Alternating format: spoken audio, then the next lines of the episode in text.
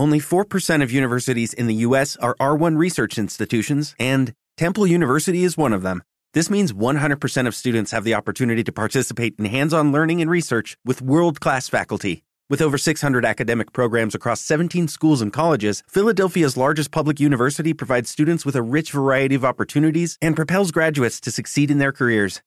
Temple University. Schedule a campus tour today at admissions.temple.edu/visit. It's business time, baby. The Solomonster sounds off. It's such good shit. Mama Monster. Conquered a street. You like fighting a woman? Oh my god, we're only an hour in. We have two more hours of this. Come over here and fight me. Delete. You haven't been beat up properly. Woo! My brother and I went to go see Toy Story 4 in 2D IMAX on Friday night. Very enjoyable. Uh, lots of laugh out loud, funny moments. Uh, actually, a lot of them in this movie. The entire theater was uh, laughing multiple times. And I thought that the addition of the new character Forky was very enjoyable. Forky is kind of the new big character introduced in this movie among some of the other new characters that are introduced. Uh, but he's kind of the main one. He is Forky the Talking Spork. I was wondering, you know, when the movie was over, why didn't they just call him Sporky? But then they did an interview with some of the producers and cast members, and they made a good point. You know, in the movie, this character is conceived by a, a small child. You know, it is conceived by a kindergartner. And so you would think that if you had a young kid looking at a spork, they probably wouldn't know what the hell a spork is. I don't know that I would. Not at that age. So they, you know, you would probably call it a fork. So that's why it's called Forky. Also, uh, as with the other Toy Story movies, I am not afraid to admit, a little emotional there at the end. Not emotional like Raw, which might make you cry for very different reasons, but emotional all the same. I would sum it up this way. Again, I'm not going to talk about any uh, spoilers here, but I'd sum it up this way. If you are a fan of the series, go see this. You will enjoy it. Uh, it may rank at the bottom of all four if I had to rank them, but I am not going to start getting into the business of ranking uh, to- Toy Story movies. This is not a wrestling countdown. I'm not ranking them. Uh, they're all very enjoyable. I think no matter what age you are, if you're a little kid, if you're a grown adult, if you're a parent, this is one of those movies that I think anybody can watch, anybody can enjoy. Uh, but this is the one that I watched thinking, yeah, this movie probably didn't need to be made, but I'm glad it was. They could do Toy Story movies until the end of time, like uh, Buzz Buzz Lightyear says, right to infinity and beyond, and I would probably watch every single one of them. Uh, next up, a very different kind of movie from one end of the spectrum to the other. Child's Play. Toy Story won the coin toss, so I went to go see that one first, uh, but I didn't have time to watch the new Chucky movie. Hopefully this week, fingers crossed. I've I've I've not read too much in the way of reviews because I want to try to go into it without you know giving too much away. But uh, I've seen very mixed reviews on the movie. I'm going to see it anyway. I I know going in it's not going to be a masterpiece or anything, but that's not what these movies are intended to be. You know, I just hope that they did some justice to the original. I don't expect it to be better, uh, but we'll see. I uh, hopefully will have time to go see it this week. All right, now that out of the way, this is episode 605 here on TBS Superstation. Oh no, I lost myself there for a second. This is episode 605 of the Sound Off. Solomonster Sounds Off here for Sunday, June 23rd, 2019. I am the Solomonster. Don't forget to support the podcast by supporting our Audible partner, audibletrial.com slash Solomonster. A lot of people signed up for the trial this week. You guys know the drill. You can get a 30-day trial run of the service. See if you like it. Try it out. You get one free audiobook download of your choosing. I had to recommend one book, I mean, there's a lot of really great ones on there, wrestling wise.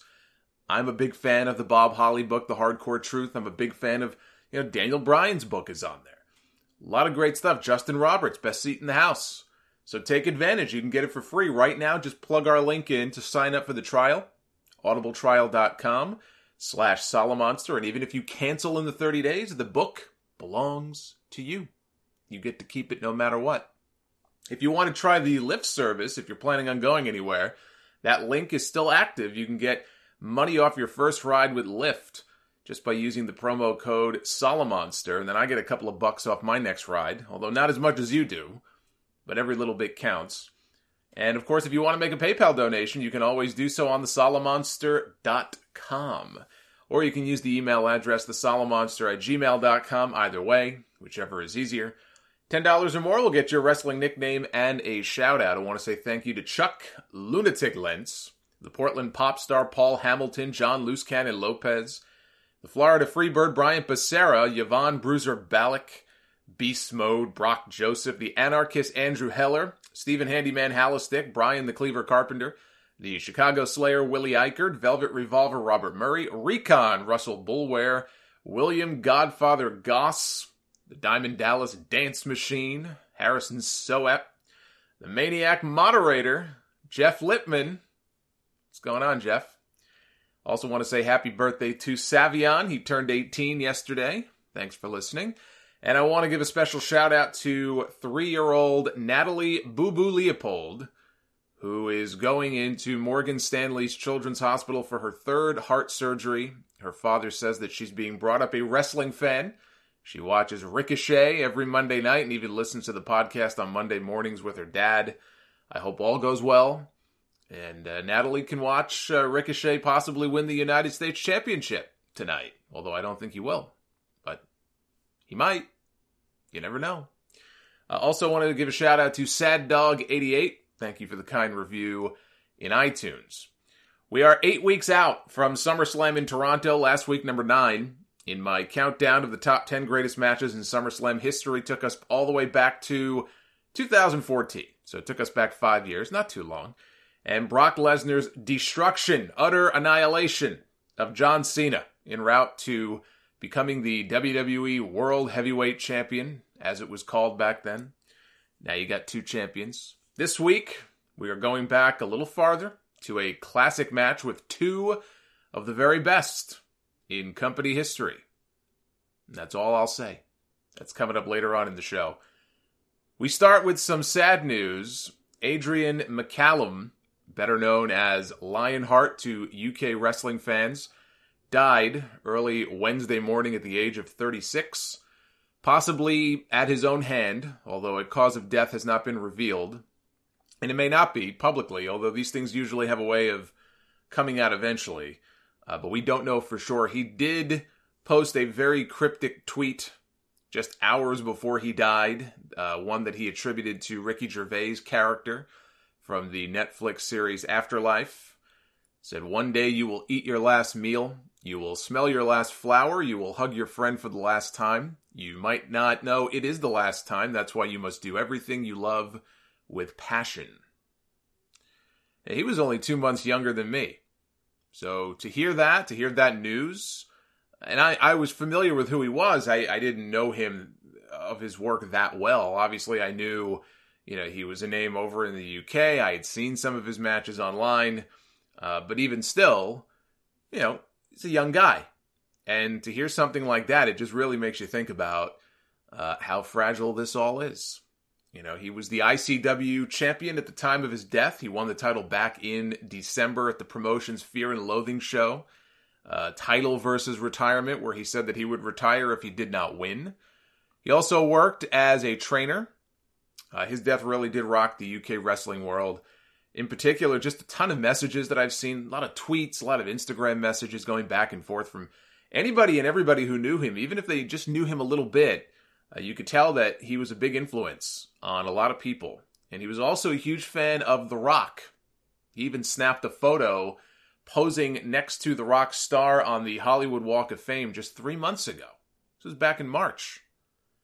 And The Rock tweeted, I think, tweeted back at him at the time. And then upon finding out about his death, uh, even The Rock posted about it this week. He said, So sorry to hear the news of Lionheart's passing. He was a big wrestling star in the UK Loved and respected, never had the opportunity to shake the man's hand, but sending his family, friends, and UK wrestling community love, support, and strength. So I thought that was a very uh, classy thing of him to say.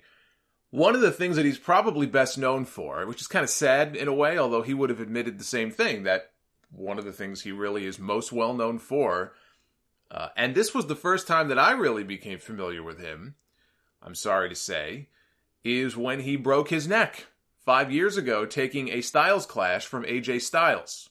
Hello, it is Ryan, and we could all use an extra bright spot in our day, couldn't we? Just to make up for things like sitting in traffic, doing the dishes, counting your steps, you know, all the mundane stuff. That is why I'm such a big fan of Chumba Casino. Chumba Casino has all your favorite social casino style games that you can play for free anytime, anywhere with daily bonuses. That should brighten your day a little. Actually, a lot. So sign up now at chumbacasino.com. That's chumbacasino.com. No purchase necessary. VGW Group. Void were prohibited by law. See terms and conditions. 18 plus. Okay, round two. Name something that's not boring. A laundry? Ooh, a book club. Computer solitaire, huh? Ah, oh, sorry. We were looking for Chumba Casino. That's right. ChumbaCasino.com has over 100 casino style games. Join today and play for free for your chance to redeem some serious prizes.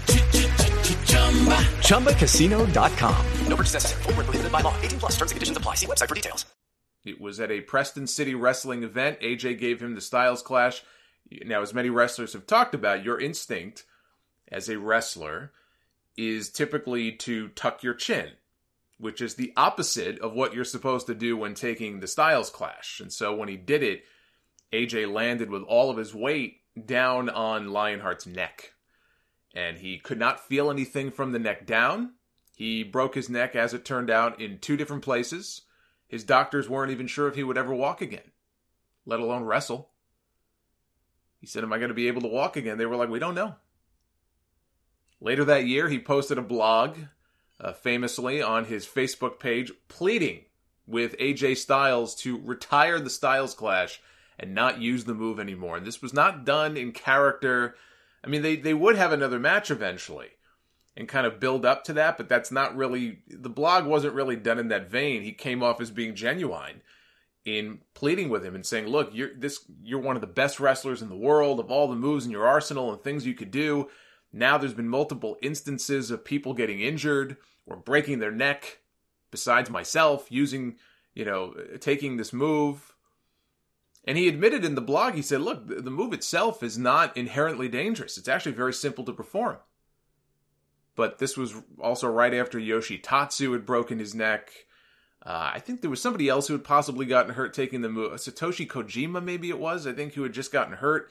Uh, Roderick Strong was another one who also, I think, tucked his chin, and he didn't break his neck, thank God, but he had also been hurt uh, taking the move.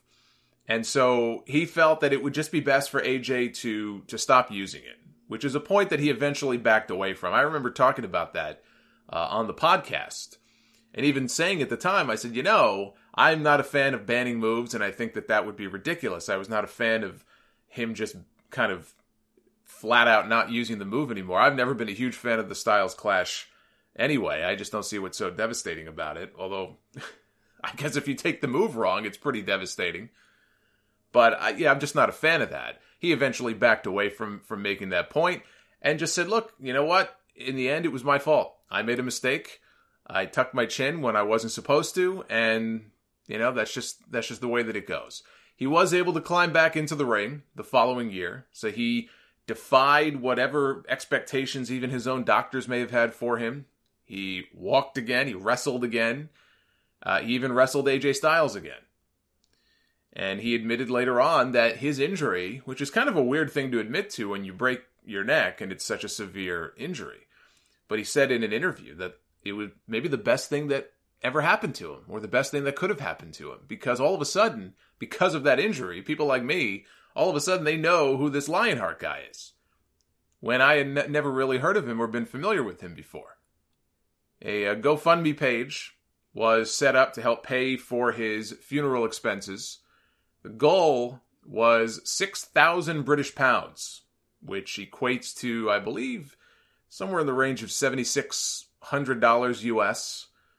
At last check, and this was a couple of days ago, so it may be more by now, but I did make a note here uh, that as of a couple of days ago, they had already more than doubled that amount and raised over 14,000 pounds to help pay for his funeral expenses. So, a very sad story it certainly sounds, I mean, it sounds like, you know, this may have been something that he took his own life. It's all speculation because we don't know for sure, but you know, based on things that other people who knew him were tweeting, and of course that last cryptic one that he posted, nobody, as far as I can tell, nobody knew of him having any other sort of health situations or health issues, although he may have and was keeping it a secret, but nobody seems to know anything about that. It's just a very sad story, you know, especially if he did take his own life. Because he had so much more of it left to live. He was so young. The horribly named WWE Stomping Grounds pay per view is tonight. Seth Rollins posted a tweet yesterday. WWE tweeted something about Stomping Grounds, and he quote tweeted it, and he said, Best pro wrestling on the planet. Period. And boy, did people have a lot to say about that. Now, look, even I kind of tweeted a like a like a funny uh, a funny meme of uh, Samoa Joe laughing, and somebody said to me, they said, "You realize you're posting a meme of this great wrestler who happens to work for WWE. How can you say that WWE does not have the best wrestling on the planet?" It's a very subjective thing. I'm not saying WWE doesn't have great wrestlers. That's not what he said. He didn't say we have the best roster on the planet. He made a blanket statement saying that we have the best pro wrestling on the planet. And there's a lot of people who would define pro wrestling as being something very different than the sports entertainment that WWE puts out, especially the, the quality of a lot of the shows of late. And we've heard a lot of angst from even people within the company. People leave the company and they go on about how horrible the creative process is and and how handcuffed and handicapped they are and all these different things. So for him to make that statement, look, he's the universal champion. He's one of the top stars in the company. I, I wouldn't expect him to say that we don't have the best pro wrestling on the planet, but he made the statement. He put it out there. So you got to take the heat if there are people out there who disagree with you. Uh, I did consider making that sad tweet, but there was another one that was even sadder than that. I'll get to that later. So, anyway, that's Seth Rollins' viewpoint on this. He believes that WWE is the best pro wrestling on the planet, and there's a lot of fans out there right now who do not agree with that point of view. He'll have his chance tonight to go out there with Baron Corbin and show us the best pro wrestling on the planet. Now, now, mind you, he didn't say which planet. Maybe that's that's kind of the way out there, right? He didn't say on Earth. So maybe he was saying on Pluto. Is Pluto a planet anymore? I feel I feel like Pluto isn't a planet anymore. Pluto, Jupiter, Uranus. Oh, Vince McMahon would love that one. Saturn could be any planet. Not to be outdone overnight, Will Ospreay. He quote tweeted a New Japan Pro Wrestling tweet and said, "Best pro wrestling on the planet." Finally, a sensible tweet. So anyway, I did my predictions a couple days early. You may have seen them already on YouTube. If you did not, I'm going to play them for you now. I'm going to run down the entire Stomping Grounds card here. If you're listening to this before the pay-per-view, it'll be a good uh, preview for you. I'll throw in some predictions and thoughts on what I think uh, might happen tonight. This runs about 35 minutes or so for those of you who already heard it, or if you just want to skip ahead. There's your timestamp. And uh, after we do this, there's a lot more news to get to. But right now, here are your Stomping Grounds predictions for tonight's pay per view. WWE Stomping Grounds is this Sunday, although you would never know that after WWE accidentally blasted out a push notification to people's phones on Friday night telling them that Stomping Grounds 2019 starts now. Watch the action live on WWE Network, a full 48 hours in advance. These kickoff shows are getting ridiculous now. The show takes place in Tacoma, Washington, which is the site of the infamous Booker T. Buff Bagwell main event on Raw that officially killed WCW dead once and for all. Hopefully, the Stomping Grounds name will be dead once and for all after the show is over. One and done. Kind of like Fatal Four Way, Great Balls of Fire. In case you didn't know, by the way, the first hundred times they said it on TV this past week, Stomping Grounds is where it's time to kick ass and take names. That's the line Vince McMahon either came up with himself or approved. You know, he came up with it himself. He had to. Because no doubt he thought it sounded cool. And what he doesn't realize is that it immediately becomes uncool the minute you overuse it and force people to say it over and over and over and over again every single week. Michael Cole, he's like a pull string doll. on television saying that line over and over again. His show was originally going to be Backlash and take place on Father's Day last weekend, but the Saudi Arabia show fucked everything up. Not not just Goldberg's head. The NXT Takeover show that was supposed to take place in San Jose was bumped up a week and moved to Bridgeport, Connecticut, so it wouldn't fall on that same weekend. And the Backlash show ended up being a victim too. It got bumped back a week, and it moved from San Diego to Tacoma and was renamed Stomping Grounds. And as I said on Twitter when Lance Storm tweeted that fans cannot get invested in these new shows and these new show names like Great Balls of Fire and Stomping Grounds because they don't have uh, kind of the equity of the more established uh, pay per view names. I look forward to next year's hybrid show called Stomping Balls. Maybe they'll merge the two of them together. Maybe that way they'll they'll pick up more fan interest in these shows.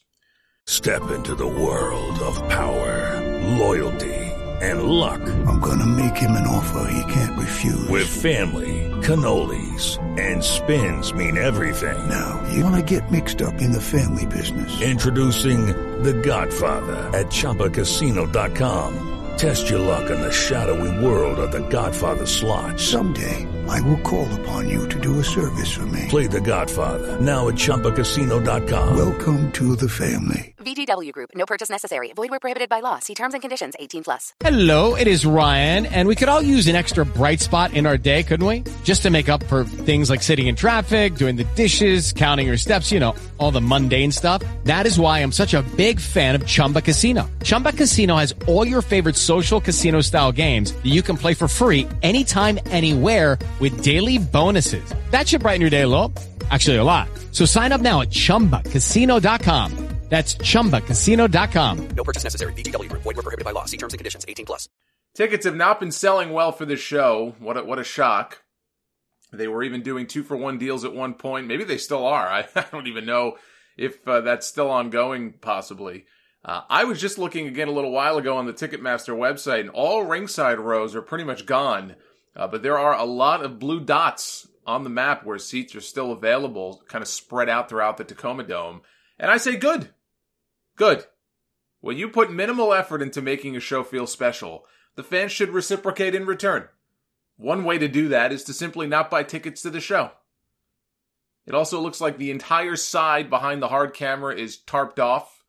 Uh, it says no seats available at all. When you roll over all of those sections, not a single seat is open. And I think I I do think they do that a lot on uh, their their shows these days, where entire sections are tarped off, usually in that area behind the hard camera.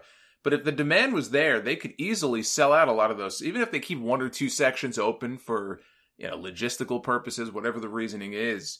If the demand was there, they would sell those sections out, and and literally the entire side appears to be closed off. And speaking of putting in minimal effort, it is also rematchamania, with most of the top, actually all of the top matches being rematches from either the last pay per view or the last, uh, the most recent Saudi Arabia show. And rematches can be okay. I'm not saying all rematches are evil. You know, if they are rematches of interesting matches. None of these matches are particularly interesting or exciting, so it just reeks of killing time until we get to SummerSlam.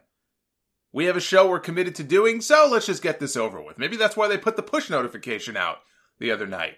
They were hoping, hey, maybe we'll just put the pay per view on now, people won't notice, and we'll get this thing over with as quickly as possible. But I think that's probably how a lot of fans feel going into the show. Let's just get this over with. Like, like a married, like married couples, men who have been married, you get to a certain point in the marriage when it comes to sex, just get it over with. We have to do this. She wants a kid. Let's just get it over with. That's where the fans are at right now with some of these WWE shows. And it shouldn't be that way. You should be looking forward to it. You should say, hey man, look at this card. This is going to be amazing. I have faith. This is going to be an amazing card. Now, sometimes you set your expectations so low, show ends up impressing you. There have been kind of B and C tier shows where people didn't have a whole lot of excitement going into it. And when it's over, it's like, hey, you know what? That was a pretty good show. Maybe that will be stomping grounds. But boy, have they done the bare minimum to get people really invested and interested in this show. This is a completely unnecessary show. Kickoff match right now, we don't know, as I am recording this anyway. We don't yet know the kickoff match. Uh, there's a couple of good candidates here, starting out with the Cruiserweight Championship, which sometimes it's on the kickoff show, sometimes it isn't. Can go either way here, but we've got Tony Nese defending the title against Drew Gulak and Akira Tozawa. Drake Maverick, your new, uh, well, he was the new 24 7 champion. He has since lost it.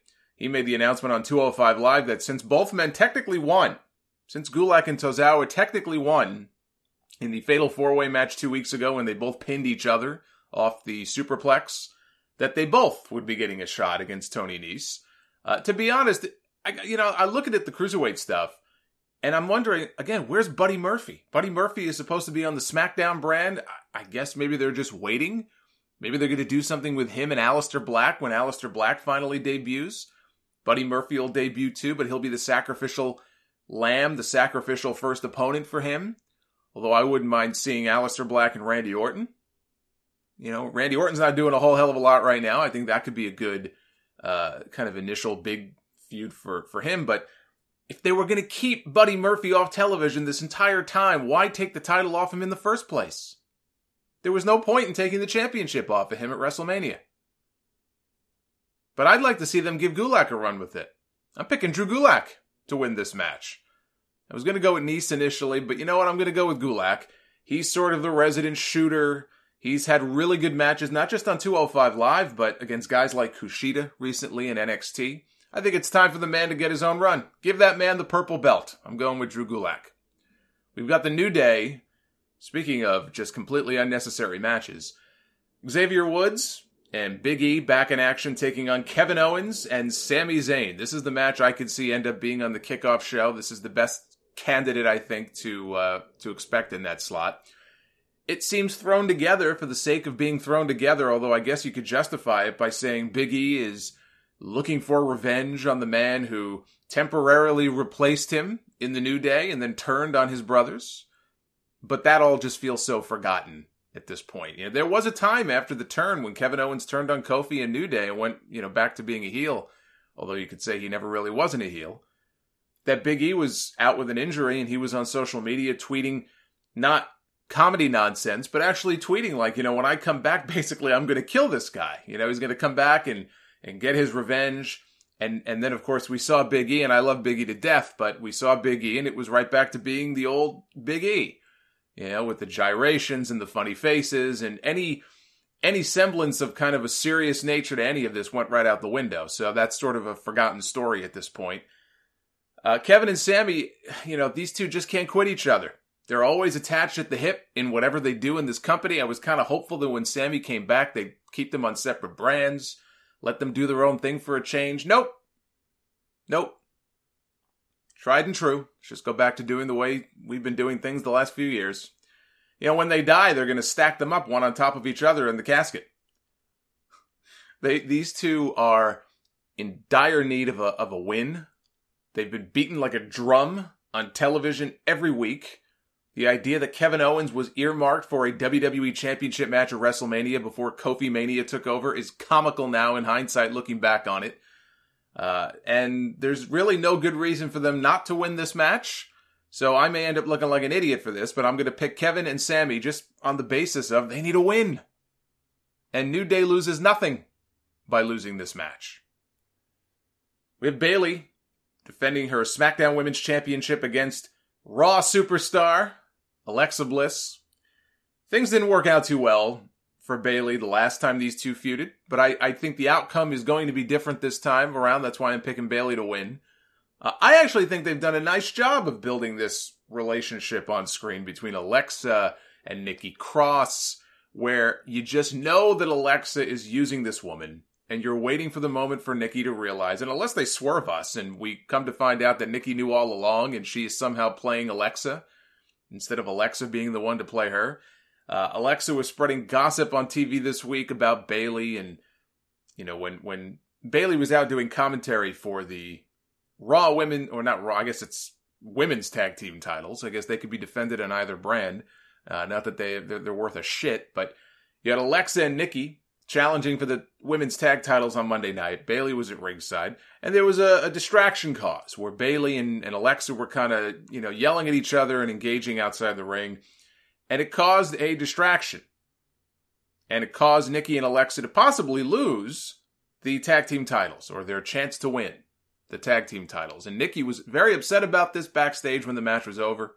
She said that I'm going to be in your corner. I'm going to be in Alexa's corner on Sunday to make sure that you leave as the new women's champion. Let not let us not ignore the absurdity of Alexa Bliss, a Raw star, being allowed to challenge for the SmackDown Women's title. Let's let's just not cave into this notion that there is still any real semblance of a brand split because there isn't. It doesn't exist. This whole thing is dumb. And that may be the biggest reason why I don't think there will be a title change. You've got a woman challenging for the championship who does not even belong to that roster. Bayley wins this match. I'm going to say Bayley wins this match likely off of uh, a backfired assist from Nikki. But Alexa has already won the verbal war. That line that she used on SmackDown during her moment of bliss segment with Bayley, where she called her a placeholder who peaked in NXT, that cut deep.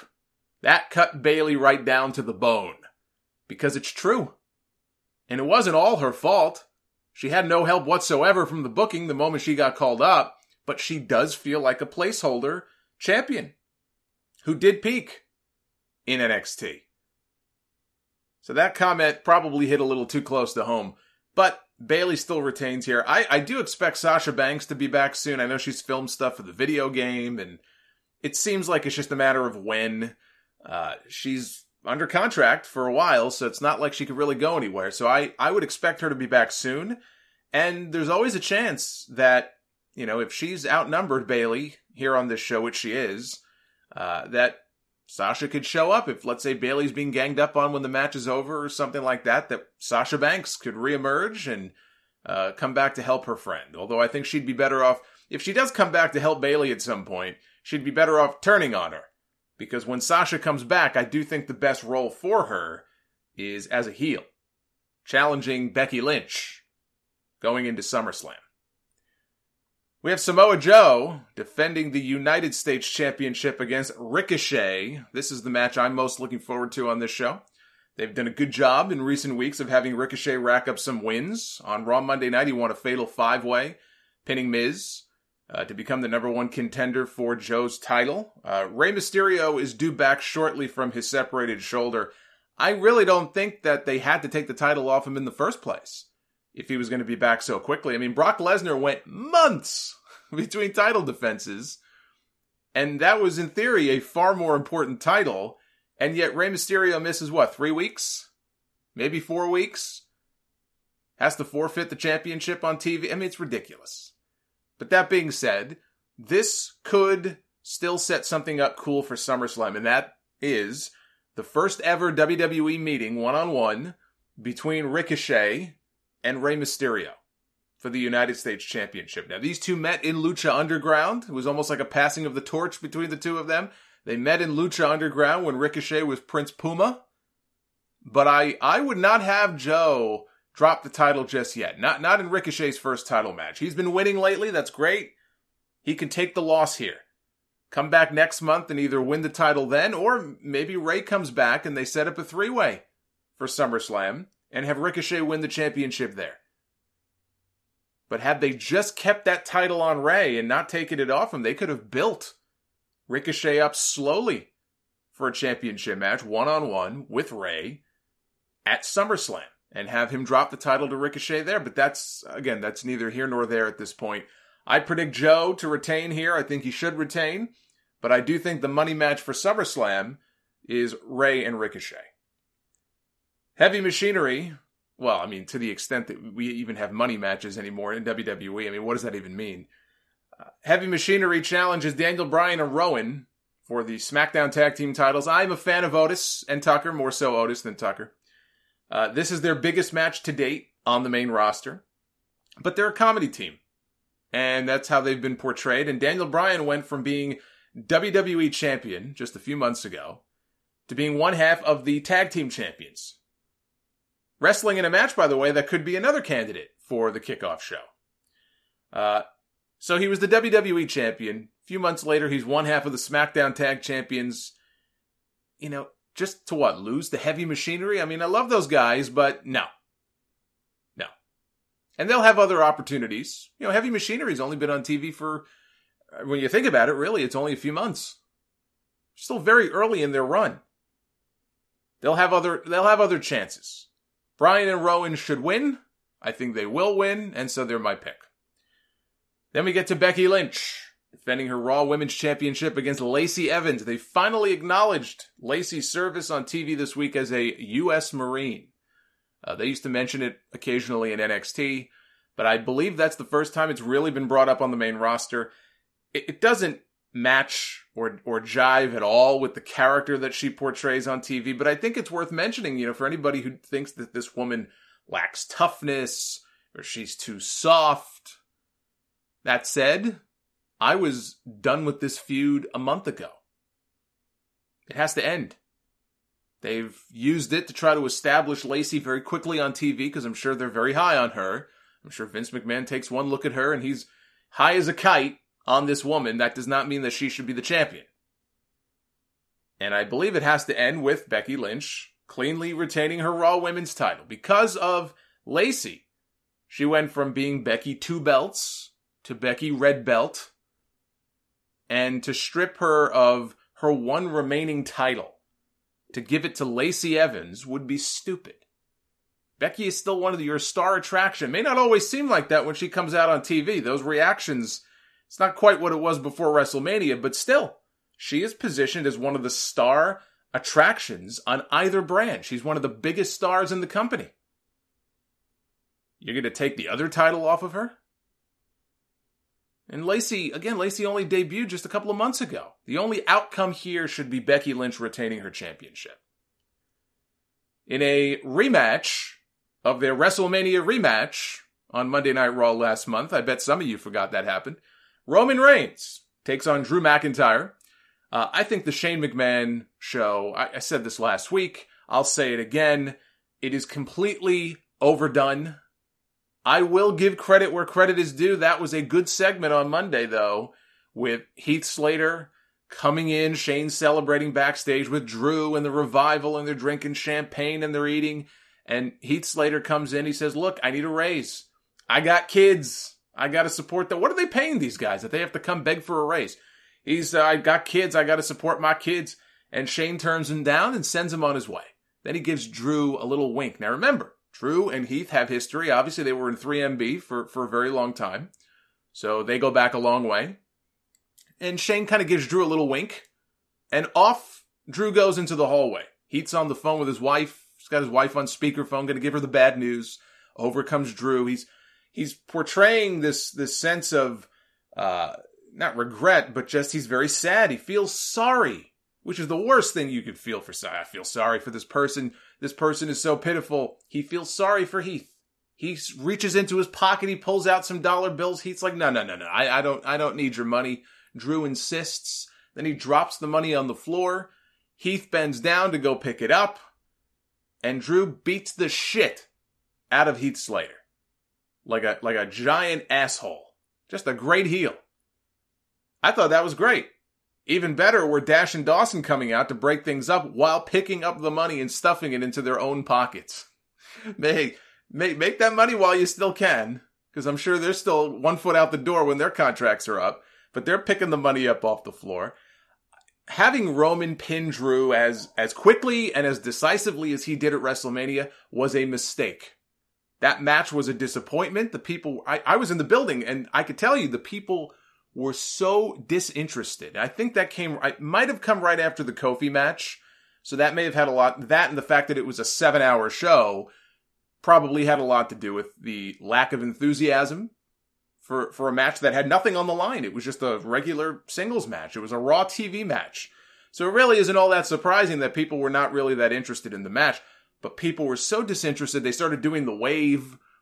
Just a waste of a match. But they wanted to give Roman a big win back from his, his fight with leukemia. But it did McIntyre no favors. Here's their chance to make up for that. Even though Roman uh, lost at Super Saudi Showdown, because of a Claymore kick from McIntyre. He just lost to Shane McMahon.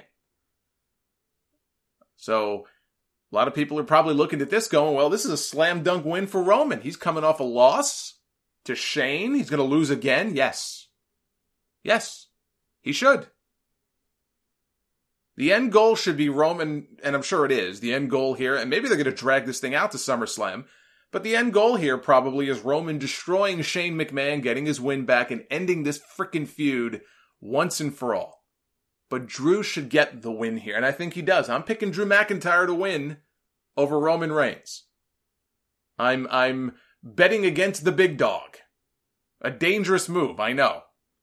But I'm picking McIntyre to win, especially if the goal, and maybe it isn't, but if the goal is to get him to a universal title match sometime in the next few months, maybe even next month at Extreme Rules, or at SummerSlam, or whenever it may be, against Seth Rollins, then beating Roman should be a no brainer.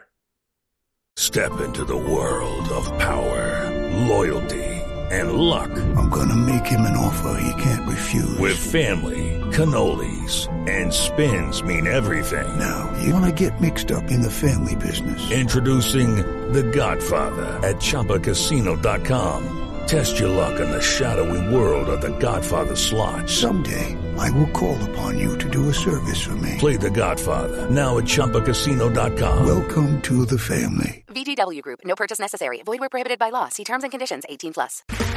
Okay, round two. Name something that's not boring. A laundry? Ooh, a book club.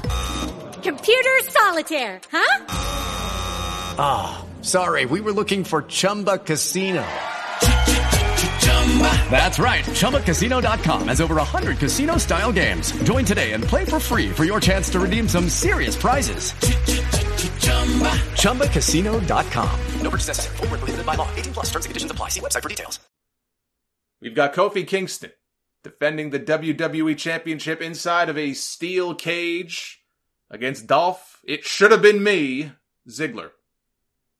He should have said, It's gonna be me at Stomping Grounds. Then he could have joined his uh, his own boy band.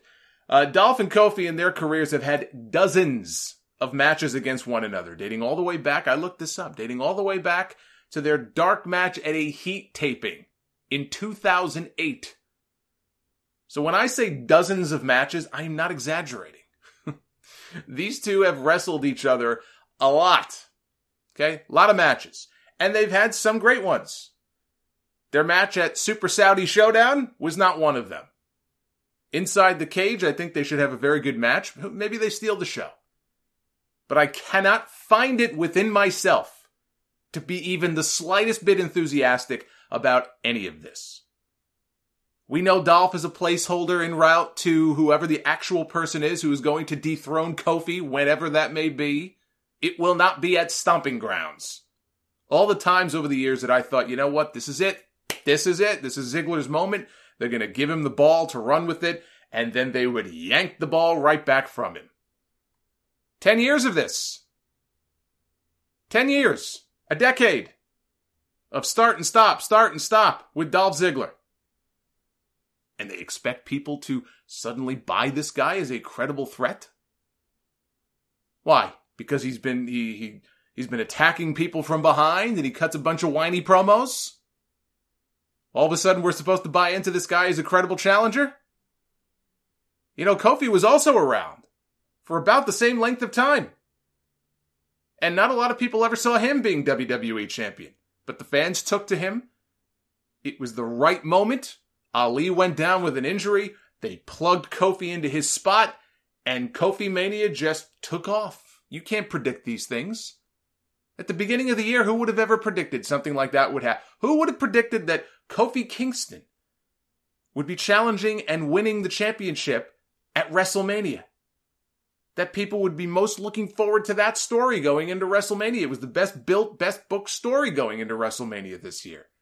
I guess other than you could say the Becky and, and the Ronda stuff. You can't predict these things. But it was a rare case so close to WrestleMania which is also pretty unusual, that they went with their hot hand. Yeah. They they saw the crowd reaction and they decided to go ahead and run with it. What a concept. We hear you. Let's follow along and give the people what they want. Can't always do that, but in this case, it was a great story. Got a great payoff at WrestleMania. But with Ziggler, he never had his shot. Yeah, they put the world title on him when he cashed in money in the bank, and then a month later he got kicked in the head by Jack Swagger, and that was it. Even still, I I doubt very seriously that championship would have stayed on him for very long. I just don't think they ever saw him at that level. And maybe he was too good for his own. I've heard people say before, you know, about guys who were very good at making other people look good or selling big moves. Curt Hennig would oversell everything, but it was comical. It was entertaining to watch. But, and this is not a universal thing. I mean, Shawn Michaels, I think, was also in his prime very good at this, and he ended up having a great career and becoming one of the, the, the best of all time. But it could also work against you where they see you as somebody, hey, you know, this good really excel. This guy really excels at putting other people over and making their shit look good. So let's just use him in that role. And that's sort of what Dolph's career has been defined by.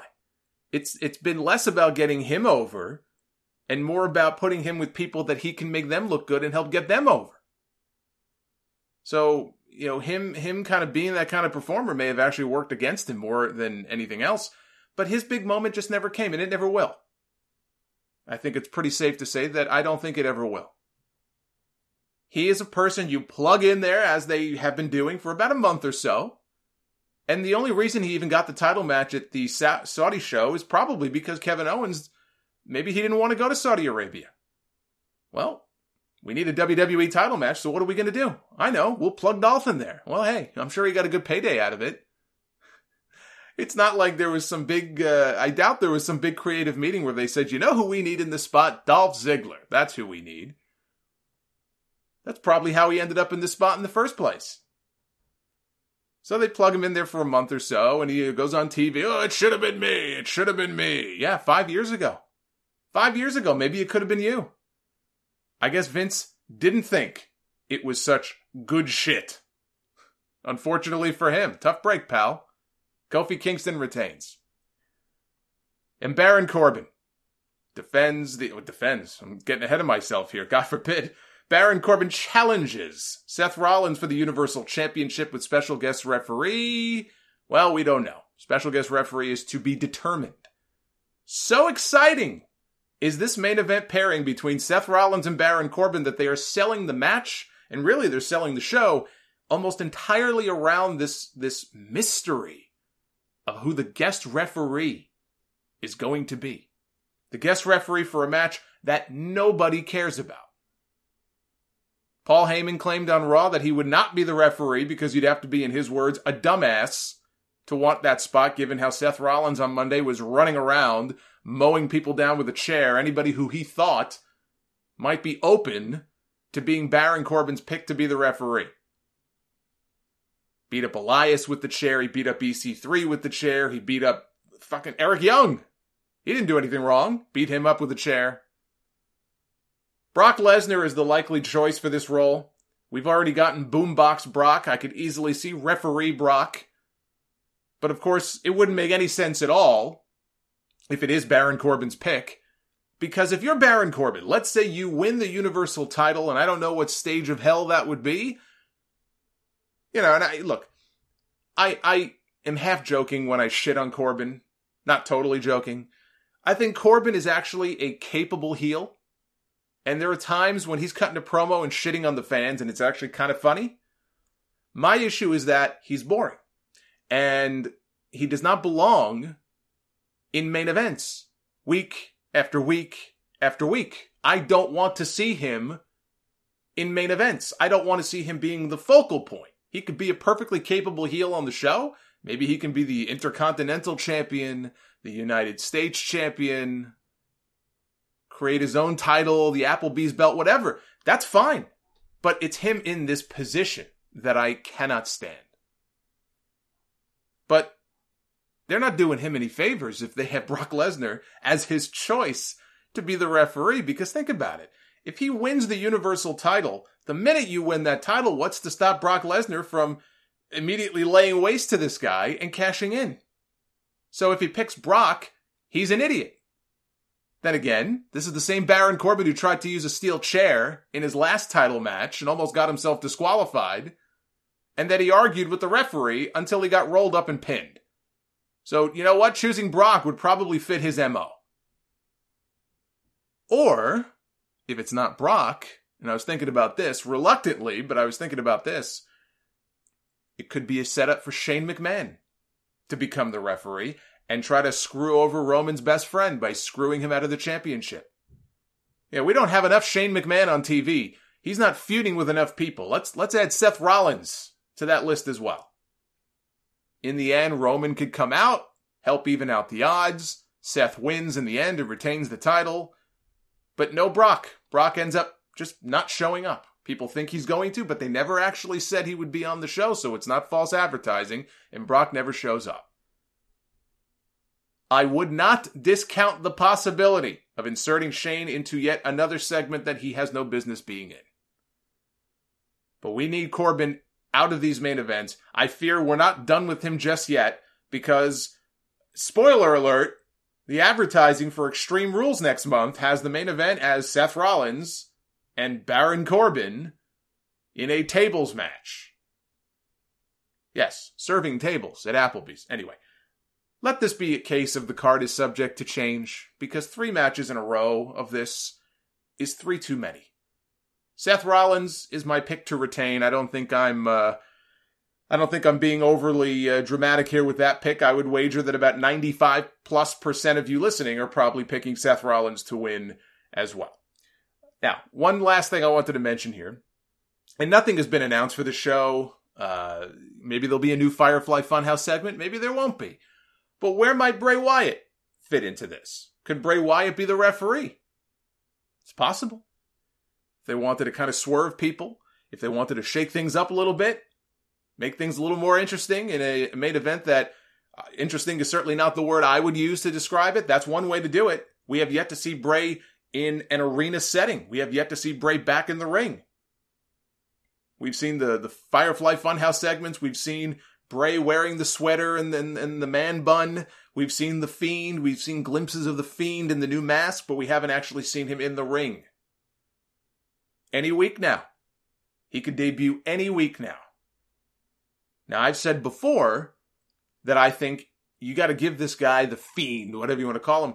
You got to give him a, a memorable debut. You got to think Kane in 97. This guy's got to have an impactful, memorable, sinister debut.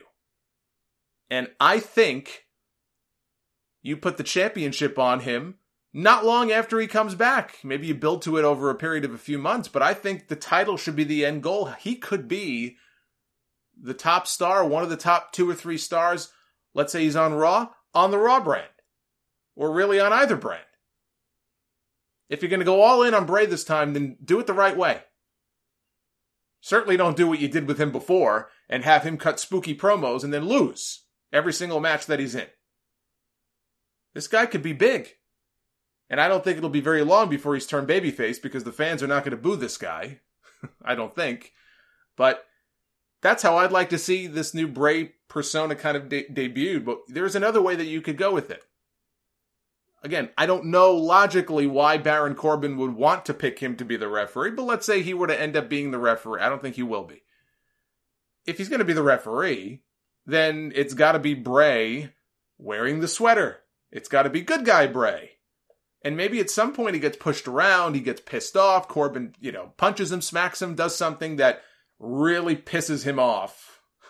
he has the hurt and the heel gloves, right? Maybe he puts the hurt glove up to his ear, lights go out, come back on, he's got the mask on. And again, I don't know how the hell you would do that because if he's wearing a sweater and he's, you know, dressed up that way, it's going to take more than the lights going out for 10 seconds, I think, for him to be in the full, you know, his full heel gear. I just don't think it makes a whole lot of sense. You could probably do something like that if you wanted to. That's not the way that I would re-debut Brock or uh, Bray rather on this television show. But there are people saying, oh, maybe it's going to be Bray. Could be. Could be. But I think Brock and Shane are still the two most likely candidates to end up in that referee spot. But I don't think Seth is dropping the championship, at least not until SummerSlam. And certainly not to Baron Corbin. You know, even losing it back to Brock Lesnar, I just don't see what that accomplishes. People are talking like they just, it's almost like a foregone conclusion that when Brock cashes in, he's getting the belt back. I look at it the complete opposite way. I think Brock Lesnar is going to end up being one of the rare Money in the Bank losers like John Cena was or Baron Corbin was. I think it's way more likely he cashes in and doesn't win the championship than, than him winning the championship because what does that accomplish? After so long waiting to get the belt off of this guy, just to put it back on him? There's a lot of things you could be doing with Brock. He doesn't have to have the title. So I hope that's not their plan, is to just have him cash in and, well, he's got the championship back. Well, so long. You know, see you in a month. I, I just don't see what that accomplishes. So you all know, goes without saying, there will be a review, as there is every month for these pay-per-views. Stomping Grounds review will be up on the YouTube channel late tonight, early Monday morning. I might go live. I might do a live stream and take some phone calls. If I do, I will uh, make that decision later and let you guys know on Twitter. So follow me on there during the show tonight. Do some live tweeting at Solomonster and then you can check out the full Stomping Grounds review uh, on YouTube after the event is over. The blocks for this year's G1 Climax in New Japan were announced uh, last Sunday, right after the podcast dropped, naturally. So I didn't have a chance to talk about it, but it is shaping up to be one hell of a tournament. Uh, for those who don't know, the G1 is the greatest tournament in all of wrestling every year. It is just a month of incredible matches done round robin style, so everyone gets to face everybody else. There's two blocks. There's an A block and a B block, 10 wrestlers each, with each one earning points for each win, two points for a victory, one point each for a draw. And if you lose, you are strapped to a chair with your eyelids taped open and forced to watch Raw without fast forwarding. So there is great incentive for you to win your matches. The top point getters wrestle each other in the finals, with the ultimately the G1 winner challenging for the IWGP Heavyweight title at the Tokyo Dome on January 4th at Wrestle Kingdom 14. Uh, the champion, in this case Okada, he is also in the G1. It's kind of like the way the Royal Rumble used to work in its first few years. You know, Hulk Hogan, for example, was the WWF champion, and yet he was in the Royal Rumble in 1990. And he was also actually Macho Man was the champion in 1989, you know, and he was in the Rumble as well. Kind of a similar idea. The champion is in the tournament here. Now, if Okada were to win, and he has won before, he's won twice before, although it's been, I think, five years since he last won. But if he was to win, he would then get to pick his opponent at the Tokyo Dome. So here's how the A block looks. It looks it looks stacked if you look at this lineup here. Uh, like a lot of those divas back in the late 90s, we've got Okada, Tanahashi, Kota Ibushi, who somehow still has a neck after that match with Naito, Will Ospreay making his very first G1 appearance, Kenta also competing in his very first G1, Zack Sabre Jr., Sanada, Evil, Lance Archer, and Bad Luck Fale. Uh, New Japan has announced that Tanahashi and Okada will wrestle on the opening night of the tournament in Dallas on July 6th, the first time the G1 is opening in the United States. Why they waited so long to announce that match, I don't know, especially since I've heard stories that they've been struggling to sell tickets. You know, they're they're far from sold out. That could have been a big selling point. You know, the first ever Tanahashi Okada match on US soil. I mean, it is now, uh, but you're so close to that July 6th date. I'm not sure why they didn't announce this at least a month ago. Uh, also, Kenta takes on Kota Ibushi, which sounds pretty nuts. That show will air live here in the US on AXS Television, so if you have access, you will be able to to access the show live if you have that network. Zack Sabre wrestles Yoshihashi at New Japan's Kizuna Road show this Tuesday. If he loses, uh, he loses his spot in the G1, and Yoshihashi will take his place. I, I don't expect that to happen. The B block is not as stacked, but still has some pretty big names, including Tetsuya Naito, John Moxley, the new uh, IWGP United States champion, competing in his very first G1, Jay White, Tomohiro Ishii, Juice Robinson, Jeff Cobb, Hiroki Goto, Shingo Takagi, Taichi, and Toru Yano are all in the B block. Moxley being in the B block and not in the A block means no matches with Okada, uh, Tanahashi, Ibushi, unless he were to make it to the finals, which he won't. Uh, AEW apparently made it very clear they did not want Moxley or they were barring Moxley from appearing on the Dallas show, which is an A block show. So that could have been why they put him in the B block, or maybe they simply wanted to give the B block some weight and not put everybody in the A block and not burn all of those potential matches for Moxley in the span of, of four weeks. Although I suspect that his time in New Japan is going to be very limited because once AEW debuts on TNT, I don't know that he'll be allowed to do dates anymore for, for New Japan. So he may not get the chance to do any of those matches. Uh, July 28th, I looked at the schedule here. July 28th is the day that we get Moxley against Naito. Uh, the other one I'm looking forward to, as far as Moxley matches are concerned, Moxley and Toru Yano, August 1st. That's going to be wild.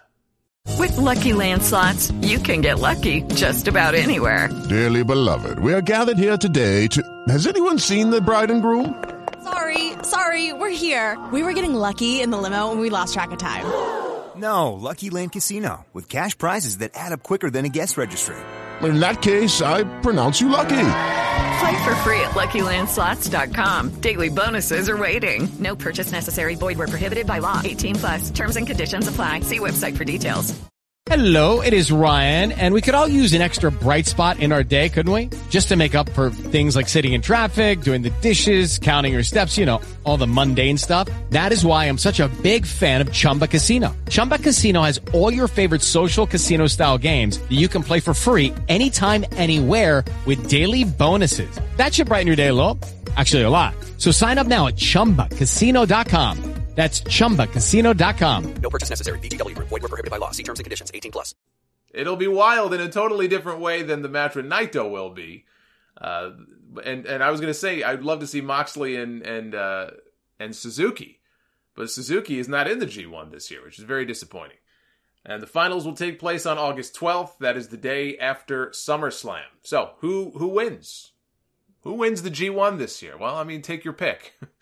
I mean, you have a lot of a lot of options here. You know, would they do Naito Okada in the final with Naito winning and then wrestling Okada again for the championship on January 4th? I I mean, they could. I don't think so. You know, Okada winning and picking his own opponent would be would be different. Naito winning, uh, Ibushi winning, or even Will Ospreay winning. I think it's one of those four. I've I've narrowed my choices down from a field of twenty to a field of four. Probably the same four most people are thinking of. But if I had to pick one, if you put me on the spot and said, "Look, you got to pick one person here to win the G1 this year. Who do you think it's going to be?" I'll pick Naito. Uh, but I do hope, I do hope, and I, I, plan to cover more of the tournament this year. I thought I, I did a, a pretty good job last year. I couldn't cover everything. I'll try to cover as much of it this year as I can it really is just the best pure wrestling all year that you will find anywhere. It's not really as storyline driven. Not to say there aren't storylines in the G1. There absolutely are. They they may be a little understated. But there are absolutely storylines that flow through the G1 that lead to other things or or that build to a big emotional final match depending on who's involved but it really isn't storyline driven. it's really it's just pure pro wrestling. And so if that's your thing and that's what you're into, I guarantee you you will not find better pro wrestling than you will see here in this G1. And if you're more into the entertainment aspect of it, Toru Yano aside, uh, I'm not going to say you won't enjoy the tournament, but that's just not really what this is about. But if you're into that and the athleticism and all that, it's it's wrestling bliss. So much fun to watch. It's a lot to take in.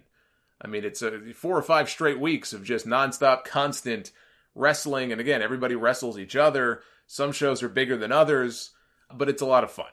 You know, even if you can't catch all of it. And if you subscribe to New Japan World only one time each year, even more, I would say, than the Tokyo Dome in January, I would say that those two months, the months of July and August, that is the time to do it. AEW President Tony Khan appeared on the Stone Cold podcast with Steve Austin this past week, or I guess it would be the uh, Steve Austin show. Austin's podcast had been on hiatus for a long time. I think all year, really. This is a, this might be his his first podcast of the year. Uh, so here are some notes coming out of it. The TNT show will be two hours and live each week. That's been the rumor, but now it's confirmed. Two hours and live each week starting this fall. He would not reveal the day of the week just yet, but on Tuesday, uh, there was news online. I saw it on PW Insider that AEW filed a trademark application for the name Wednesday Night Dynamite. This is after previously, many, many months ago, applying to trademark Tuesday Night Dynamite. So it is likely that it's been likely that Tuesday or Wednesday is going to be the night of the week that the show will air, and this new filing may give us our answer as far as which night of the week it's going to be. Now, there will be a tag team tournament once the new show debuts. Teams will be competing for a first round bye in the tournament. He thinks, uh, Tony Khan does, that the Young Bucks winning the AAA tag team titles worked out very well as AAA, in his words, did the best television rating the company has ever done by a wide margin. And he's not wrong. Nearly five and a half million viewers. AAA's highest audience all year, higher than their previous record by about a million viewers. Now think about that. Five and a half million viewers. Raw struggles to stay above 2 million viewers lately. And that's in a country, you know, with, with AAA with a far, you know, a smaller population, certainly than the population that we have here. Five and a half million viewers. He also said that the TV show will emanate from various locations, not just one, like TNA did for so long in the Impact Zone or NXT does at Full Sail. They're going to move around. Eventually, they'll do some international shows. They will not be focusing much on house shows. He didn't outright say that they would not be doing them, but you could tell he's not really big on them. He he doesn't feel they're a big money maker. He doesn't. He also doesn't want to just put guys on the road. You know, part of the appeal I think in AEW is the idea that you're not going to be run into the ground like you might be with that WWE road schedule. That's going to be a huge uh, hook, I think, for a lot of guys who might be looking to bounce from WWE to AEW or somebody who's being recruited by WWE who might instead go to AEW, not just for money reasons, but because the schedule is going to be a little bit easier for him. So he says, you know, even if they do house shows at some point, he's not, you know, guys aren't going to be working five to six nights a week, at least not for them. Uh, and ideally, he would like to get to a point where they're doing between 100 and 120 shows each year, far less than what WWE does. But you can see where that would have more appeal for somebody. And let's say if you're somebody with a, you know, not a huge name, but you're a name. WWE has shown interest, AEW has shown interest. And let's say by that point AEW is off and running and they're doing well, you know, live on TNT every week. So you've got the television exposure there. If it comes down to money and schedule, if the money is even comparable, it comes down to schedule I mean, maybe some guys just want to do nothing but work. You know, if you're especially if you're a single guy, no kids, no significant other, and all you want to do is just wrestle, there might be a certain appeal in going to WWE and just traveling every week and working every night. But it could come down to schedule. And it could be a case where guys are going to look at that and go, look, I don't want to work that schedule. I'm going to go to AEW. I'll make comparable money for less dates. Hey, sign me up. So you can see where they may have an advantage there. And he also mentioned there will be no off season. He doesn't think wrestling fans want an off season. They like their wrestling. They like their wrestling done right, but there will be no off season in uh, AEW. And I've talked about the whole issue of an off season before. It's it's just you know AEW is in a position where they might be able to have an easier time at pulling that off. But even they, you know, they have this television deal now with TNT. I assume it's for 52 weeks of television a year, unless there was some discussion about there being an off season. Clearly, there wasn't. So even AEW now is in a position where if you have a television contract, like WWE has with NBC Universal and with Fox, it is not to do SmackDown 30 weeks a year or 40 weeks a year. Part of the appeal and the reason that Fox sprung for WWE and was so interested and found it so appealing is the fact that it is round year round, 52 weeks a year, unlike any other sport, any other television show. I mean, there are very few television shows that go 52 weeks a year. You know, there's no sport. Baseball doesn't go 52 weeks a year. Football doesn't go 52 weeks a year. The NBA doesn't go 52 weeks a year. TNT is well aware of that. So there's a certain appeal in that. You can't then just turn around and say, hey guys, change of plans here. We're going to change our whole business model and we're going to take six weeks off or we're going to take two months off. That's not how it works. That's why every time somebody brings up the idea of an off season, I don't even really give it much thought anymore because it's not practical. And maybe that's what Tony Khan realized. But the biggest takeaway for me from this interview had nothing to do with Tony Khan, had nothing to do with AEW. It was what Steve Austin had to say about his uh, disastrous interview with Dean Ambrose on the WWE Network three years ago when Ambrose was the WWE champion. Now, you guys have heard me talk about this before how I thought Austin was wrong for doing what he did, putting Ambrose on the spot like that late in the interview, basically saying that the man is is coasting. I think the words he used were resting on his laurels. I'll never forget the look on on Dean's face when he said that. just he looked he just looked like a deer in headlights. He couldn't believe what he was hearing. You know, if you feel that way, if you've got that kind of criticism, not, not not just for a guy as high up on the food chain as Ambrose was. Ambrose was the champion. Austin should know all about that spot because he was in that spot. Long time ago. You take that shit off the air in private if you feel that way.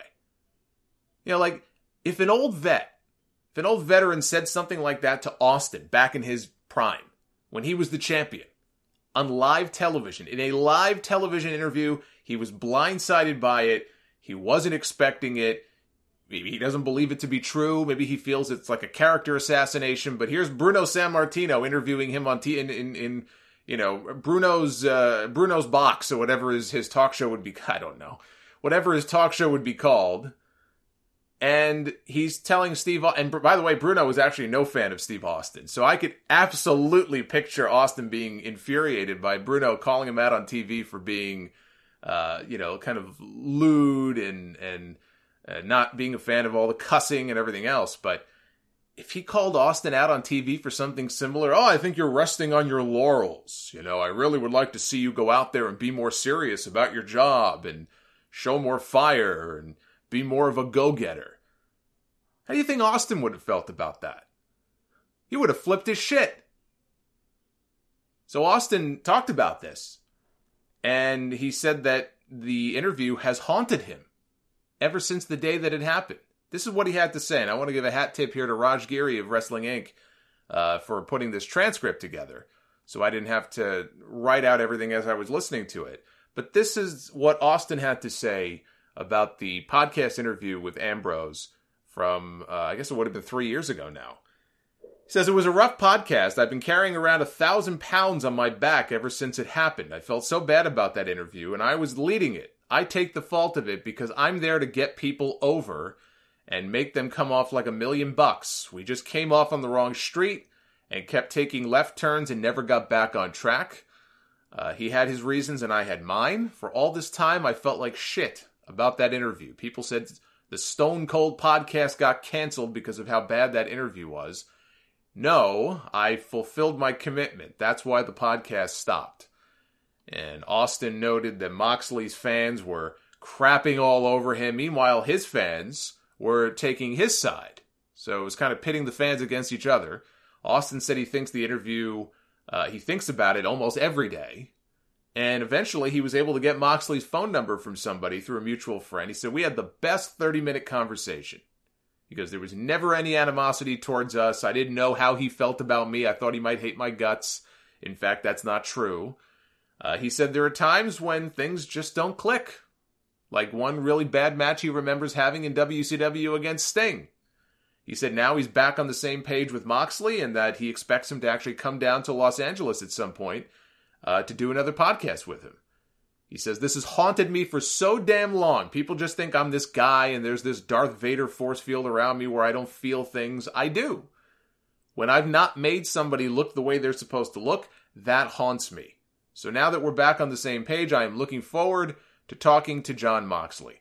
Now, Moxley, I believe it was in the interview he did with Wade Keller, said that he was misled by one of the producers for the network uh, about the podcast when he told him, he made it very clear to this producer, whoever this person was, because this was the other part of the interview. It wasn't just the part later on where he called him out for resting on his laurels, uh, but earlier, like the first, maybe not half, but like the first 10 or 15 minutes of that interview was absolutely brutal. It was like trying to pull teeth because Austin was trying to go back into this guy's childhood. He was trying to go back into his past.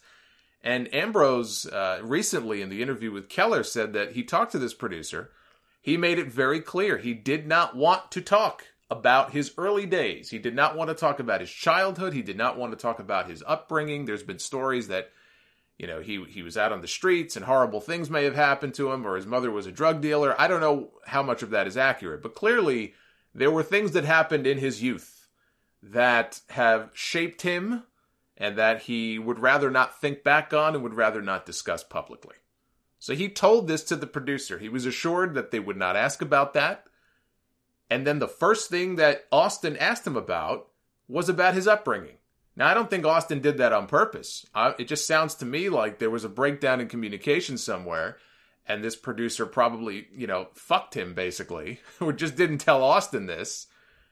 And at that point, you know, from there, Ambrose basically just shut down and the whole thing went off the rails.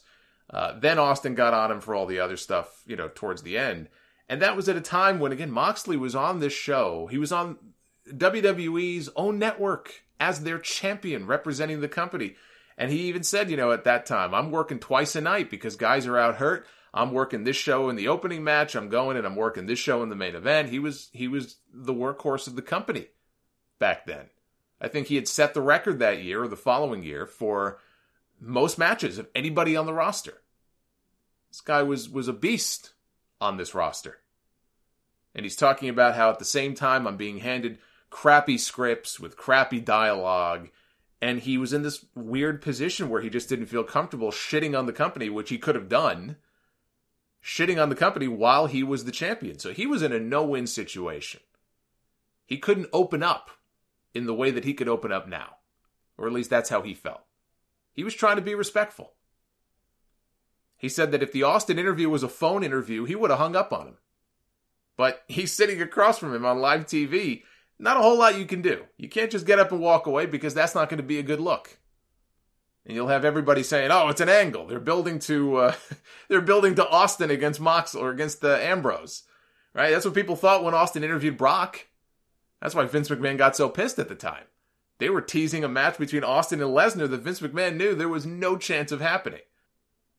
But I thought it was actually very cool of Austin to sort of admit what he did and and admit that this has bothered him for so long. He's aware of it. He's he's very conscious of it, and just take the hit and say, "Look, uh, this went very badly, and I'd like to make up for it." Because there, I people argue with me like, "What are you talking about? It really wasn't that bad. You're blowing it out of proportion." And now you have Steve Austin saying that this interview has haunted him for the last three years of his life. So clearly something went haywire here in this interview. And I hope he does get Moxley back on the show, and this time they can talk about anything they want without any restrictions. Monday Night Raw was live from LA this past week. We had almost 4,500 votes in the Twitter poll 20% thumbs up, 16% thumbs down, 64% of you did not watch. Of the percentage of people who did watch, they had more thumbs up than thumbs down this week, which is a step in the right direction, but there is absolutely no reason to believe that they can maintain that. Let them prove me wrong. But this week's show did have some good things, uh, which is more I can than I can say for most weeks. It had more good things than usual. But one of those things is not this wild card bullshit. They are not even trying to act like there is a limit of four wrestlers who can appear, like the number of wild cards, like only four Raw stars can appear on SmackDown in any given week, and only four SmackDown stars any given week can appear on Raw. there is not even there is not an ounce of effort even being put in to try to maintain that anymore. Four. Remember, that's what the limit was going to be. It was going to be three. And then Lars Sullivan popped up in Vince McMahon's office and he said, well, we'll extend that number to four. So the number was four. We had, by my count, 10. 10 individuals who were part of the SmackDown roster appeared on Monday Night Raw this week. We had Roman Reigns again, who basically is a Raw roster member with the occasional cameo on SmackDown. This is comical to me. He's a SmackDown star in theory. He never, he doesn't feel to me like he even shows up on SmackDown, but he's on Raw pretty much every week. So he is a Raw star masquerading as a SmackDown roster member. He makes the occasional cameo on SmackDown because you knew they never wanted to move him in the first place. Kofi Kingston, he's the WWE champion. In theory, the biggest star on the SmackDown roster, their number one guy. There he was, along with Big E and Xavier, the entire New Day, on Raw this week. Bayley is the SmackDown Women's Champion. There she was on Monday Night Raw. Daniel Bryan and Rowan, the SmackDown Tag Team Champions. All of their champions. I guess Finn Balor was was MIA. Every other champion from SmackDown was on Raw this week. Then you throw in Kevin Owens, you throw in Elias, you throw in Carmella, who was in disguise in the front row with R-Truth for the 24/7 stuff. Step into the world of power, loyalty, and luck. I'm gonna make him an offer he can't refuse. With family, cannolis, and spins mean everything. Now, you wanna get mixed up in the family business. Introducing The Godfather at ChumbaCasino.com. Test your luck in the shadowy world of The Godfather slot. Someday, I will call upon you to do a service for me. Play The Godfather now at ChumbaCasino.com. Welcome to the family. VGW Group. No purchase necessary. Void where prohibited by law. See terms and conditions. 18 plus. With the Lucky Land slots, you can get lucky just about anywhere. This is your captain speaking. Uh, we've got clear runway and the weather's fine, but we're just going to circle up here a while and uh, get lucky. No, no, nothing like that. It's just these cash prizes add up quick. So I suggest you sit back, keep your tray table upright, and start getting lucky. Play for free at LuckyLandSlots.com. Are you feeling lucky? No purchase necessary. Void where prohibited by law. 18 plus terms and conditions apply. See website for details. R-Truth, at least, it was made clear, you know, as the champion that he could appear on both brands so long as he has the the 24/7 title. Why should that extend to Carmella though? What does she have to do with that? 10 10 people. You know, and a few people last time I made this comment they got upset with me. I said there is no brand split anymore. They just haven't announced it yet. Well, guess what? Now you have proof. There is no more brand split. Stop trying to pretend that there is. It does not exist. We had an opening Fatal Five Way on this show, which I already talked about earlier when I did the pay per view predictions. But it was a very good match. Elimination match, Fatal Five Way to determine the number one contender for the U.S. title. Braun Strowman was running wild until you know, Cesaro ganged up on him and Bobby Lashley speared him and Ricochet hit the 630 off the top rope and pinned Braun Strowman, who lost his shit after he got pinned. It went after everybody. So it came down to Ricochet and Miz. Ricochet wins in the end. He goes on to face Samoa Joe tonight at Stomping Grounds. Sami and Kevin.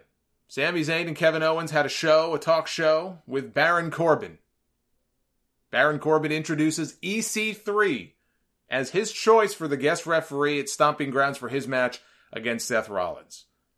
And in that brief little window of about 10 seconds, that maybe some people thought, well, wait a minute, maybe they're actually going to do something here.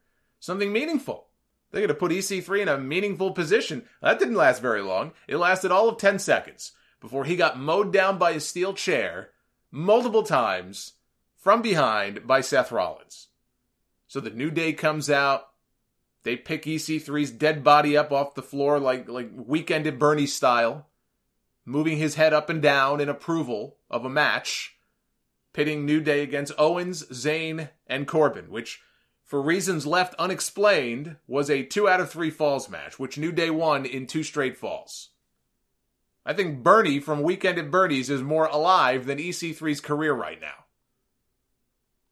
AJ Styles, we haven't seen him in a while. He's been nursing uh, an injury. It might be a back injury. He was backstage. I think he was with the trainer backstage, and in walks Gallows and Anderson, right? His old buddies, the club, reunited here on this show for whatever reason. They were dressed up as doctors. I guess they're gonna they're gonna heal AJ. And AJ was very happy to see them, and they were talking about how you know it was here in Los Angeles in this very building three years ago when you guys debuted and, and beat up the Usos. And Anderson and Gallows thought that AJ was about to call them the best tag team in the world, but instead AJ said, actually, that title goes to Jimmy and Jay. And they were not happy about AJ saying that. AJ said, you know, you guys have gotten too comfortable. He was wondering, you know, when was the last time you were even on TV? He told them to get serious. It's almost like Vince McMahon sending a message via AJ Styles. Karl Anderson has dropped a ton of weight. He's all cut up now. He's in the best shape of his life, or at least the best shape of his career. I'm sure he appreciates this idea that he is not taking his job seriously, even if it is just a scripted line into the show. Oh, it's just part of the entertainment. You know, this company has a way of weaving messages in between the lines. After this pep talk, by the way, in the back, Anderson and Gallows, they lost to the Usos in a three minute match. Because it's a three hour show, we just don't have enough time. You got three minutes. But if they still haven't signed their new contracts, then I guess we're in for more of this. Seth Rollins wrestled Daniel Bryan in the main event on this show. This was something that was announced on social media just a few hours before Monday Night Raw. A big match like this, just out of nowhere, gets announced. And you would hope that people are made aware of it and there's a certain appeal in it. Although, if you look at the ratings, I guess it didn't really matter. They didn't bother promoting this in advance. But Bryan was on Raw this week. He wrestled Seth Rollins. The match ended after 90 seconds when Rowan interfered for the DQ. That brought out the revival, the Usos, the New Day, Kevin Owens, and Sami Zayn. A giant brawl breaks out, which thankfully led to the match being restarted with everybody else banned from ringside. So we got another seven or eight minutes of action. Not nearly enough for anything memorable. It would have been better had they just not done the DQ bullshit in the first place, and they could have gone even longer. But they made the most of the time that they had. Uh, I thought this was good. Rollins won with the curb stomp. And after the match was over, Corbin laid out Rollins with the end of days, and he posed with the Universal Championship high above his head to end the show. A frightful sight to end Monday Night Raw. Now, SmackDown Live was from Ontario, California. The very next night, Twitter poll had over 2,500 votes 16% thumbs up, 14% thumbs down, 70% did not watch. So the second night in a row that thumbs up was slightly higher than thumbs down. But that's, let's see here, 7,000 votes between both polls this week. And those didn't watch numbers are disturbingly high. Disturbingly high. Uh, just a few highlights here. I already covered parts of the show earlier during the uh, Stomping Grounds predictions. I, I, do have to say, you know, Matt Hardy, there was one scene in the back where Matt Hardy was walking out of Baron Corbin's uh, dressing room and he sees Shelton Benjamin and he calls him Senor Benjamin. And I thought that was one of the highlights of the show this week, which isn't saying much, but that was one of the highlights. We had a moment of bliss segment with Alexa Bliss and Nikki Cross, and Bayley was their guest. And again, I talked about this earlier. That line that Alexa used on Bayley, where she called her a placeholder who peaked in NXT. Oof. Whoever came up with that line, that cut, that cut deep. I actually thought that wasn't a bad segment. The authors of pain are still alive. We saw them briefly in the back. Again, I think they were coming out of Corbin's dressing room. They bumped into the Iconics, so maybe they're going to challenge for the women's tag team titles. Uh, we had the Kabuki Warriors also are alive. They were in the back with Paige. They confronted the Iconics, and Paige challenged them to put their titles on the line. And the Iconics turned them down. And Paige said, "Well, I got a match booked between the Iconics and Asuka and Kairi Sane for WWE when WWE visits Tokyo next weekend. And if they win, if the Kabuki Warriors win, they will then get a tag team title opportunity. Well, I sure hope they win." Uh, although if they don't, I guess they go back into obscurity. I don't know where they've been. I don't know what they're doing. Maybe they took a vacation. Maybe they went to Disney World. I don't know, but hopefully now they're back because there's no reason for them not to be on TV. There was an entire segment of Shane McMahon talking that I just skipped right over because life is too fucking short.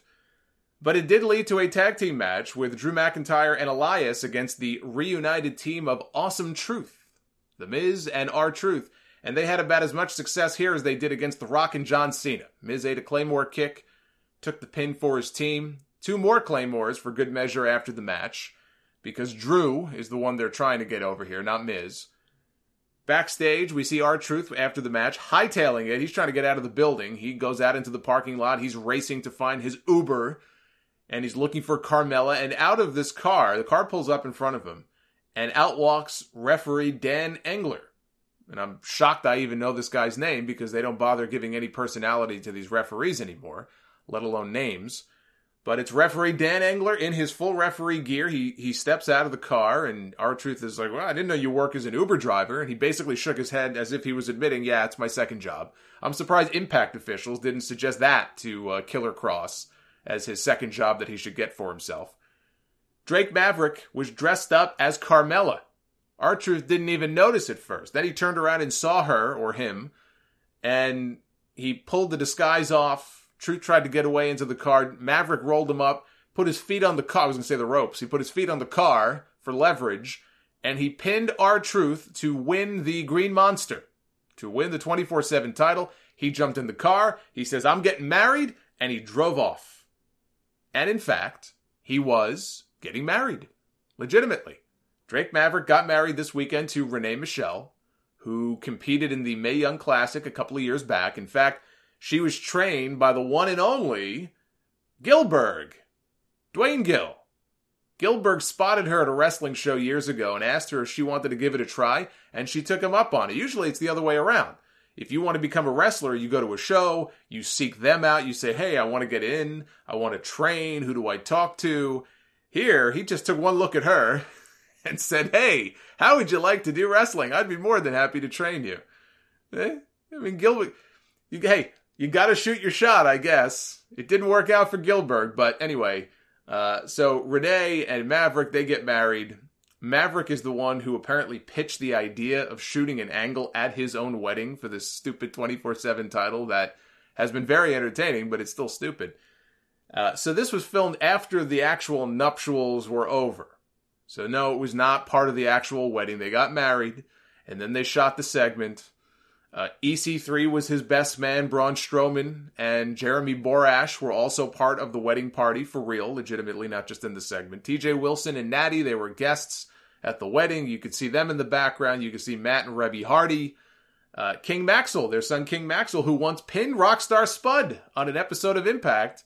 The two made amends, and Maxwell served as the ring bearer for the ceremony. I thought maybe they would have him win the title. And then uh, he could face off with Nicholas to find out who the better children's champion is. Maverick and his wife, the way this played out, they kiss. They're walking down the aisle. All of a sudden, Maverick runs into a referee who is blocking his path, full referee gear. And R Truth, who's wearing his usual stuff, but he has a purple, I think it was a purple tie around his neck. He rolls up Maverick and pins him in the aisle on the rose petals and everything to win back the 24 7 title for what? What is this? The uh, fourth or fifth time, probably? for him as the champion, third time, fourth time. It was a, a, a, goofy angle, but it was the sort of thing that you would see, you know, when they were doing the hardcore title, 24 7 stuff with Crash all those years ago. And that's what I was hoping they would get back to. See, I'm all about this. So I've got nothing but love for these segments because to just keep doing them in the building and in the back and in the, you know, the locker room area, that's so played out. Who cares? It's when they leave the building and they go to these different locations. I mean, this guy agreed to shoot a, a, an angle at his fucking wedding. You got to respect that. You got to respect her for even allowing that. And she was already teasing on social media that she wants a divorce. Poor guy. But I love this stuff. It's it's senseless, mindless stuff. But if they're gonna do it, you need to do it in unique settings like this. So I think you know this was great and I'm a big fan of what R Truth is doing. I think he's got his role on the show, and he's he's a good dude, and it's hap- I'm happy to see him having all this success. All of his segments on YouTube are doing millions of views. You know, if they start putting out new R Truth gear, he may he may become one of their top merch sellers. You know, he's just a likable guy. He's able to do whatever you hand him, no matter how horrible it may be. And sometimes turn horrible things into things that aren't so horrible, which I think is kind of what he's done here with this 24 7 stuff. So I thought this was great. And in the second two out of three falls match in two nights, we'll see how long this lasts for. I, I saw a news item earlier that it's this new decree from Vince McMahon that no more wrestling during commercial breaks. Guarantee you this lasts all of a week or two.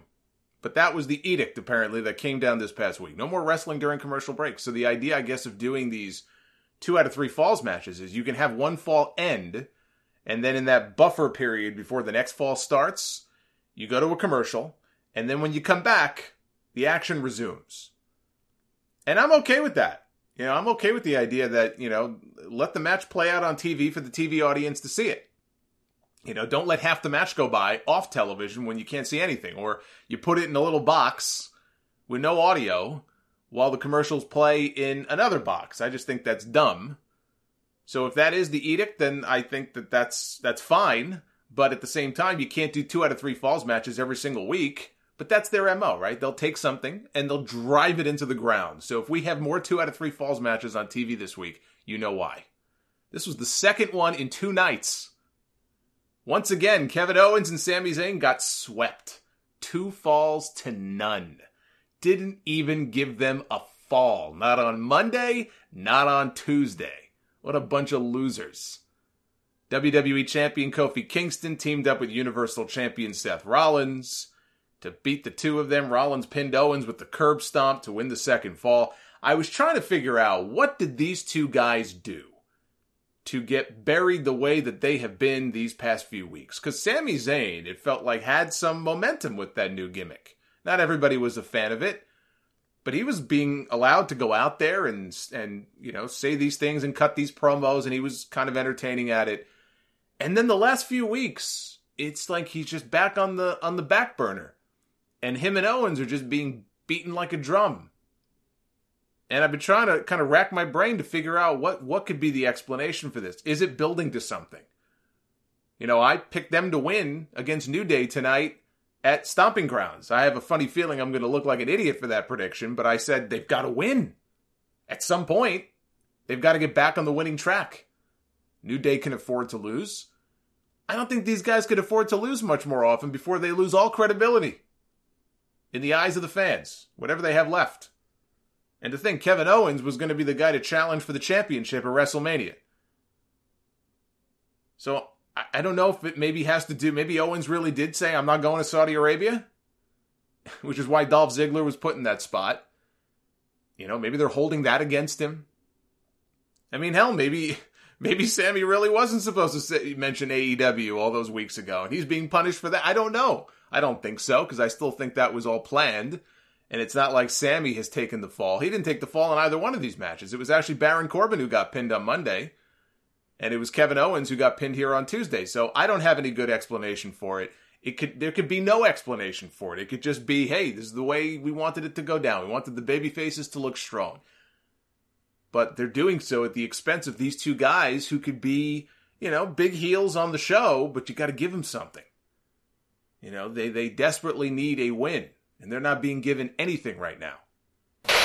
Hey, this is Wade Keller inviting you to check out my podcast, The Wade Keller Pro Wrestling Podcast. There's several new episodes each week. All you have to do is search Wade Keller in Apple Podcasts or whatever podcast app you use. Most recently, I had a two and a half hour interview with Jon Moxley. Here's a snippet of one big chunk of the interview where he talked about how frustrated he was trying to get that Brock Lesnar match at WrestleMania to be what he wanted it to be. Brock had, like, and I was like, dude, we have the opportunity. We have a street fight. We can do anything. I'll take any bump you want. Literally, I'm begging you to kill me. Please, powerbomb me in the thumbtacks a hundred times. Oh, we don't need all that. Uh. Like, he didn't, he, he did not have the mentality of, like, trying to steal the show at all. Did not give a. So check out all two and a half hours. Just search Wade Keller and download parts one and two. And also check out my recent interview with ex WWE creative team member Matt McCarthy, who responded to both Jon Moxley and Batista's recent comments about the non wrestling writers on staff in WWE. Let me remind you, and I think a lot of people here will agree, NXT is way better than the WWE.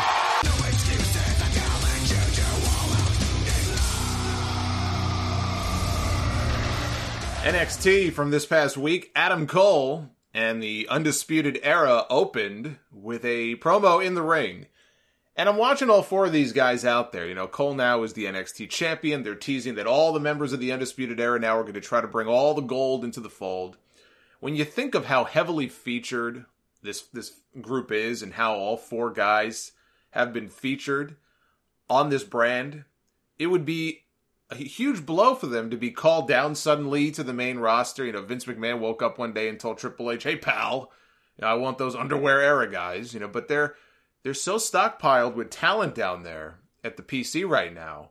It probably would not take very long for them to adjust. I was thinking about that. There's so many guys, even guys that I forgot that they have under contract, that it probably wouldn't it wouldn't be such a huge blow. You would that you might think it is because of how heavily featured that these guys are.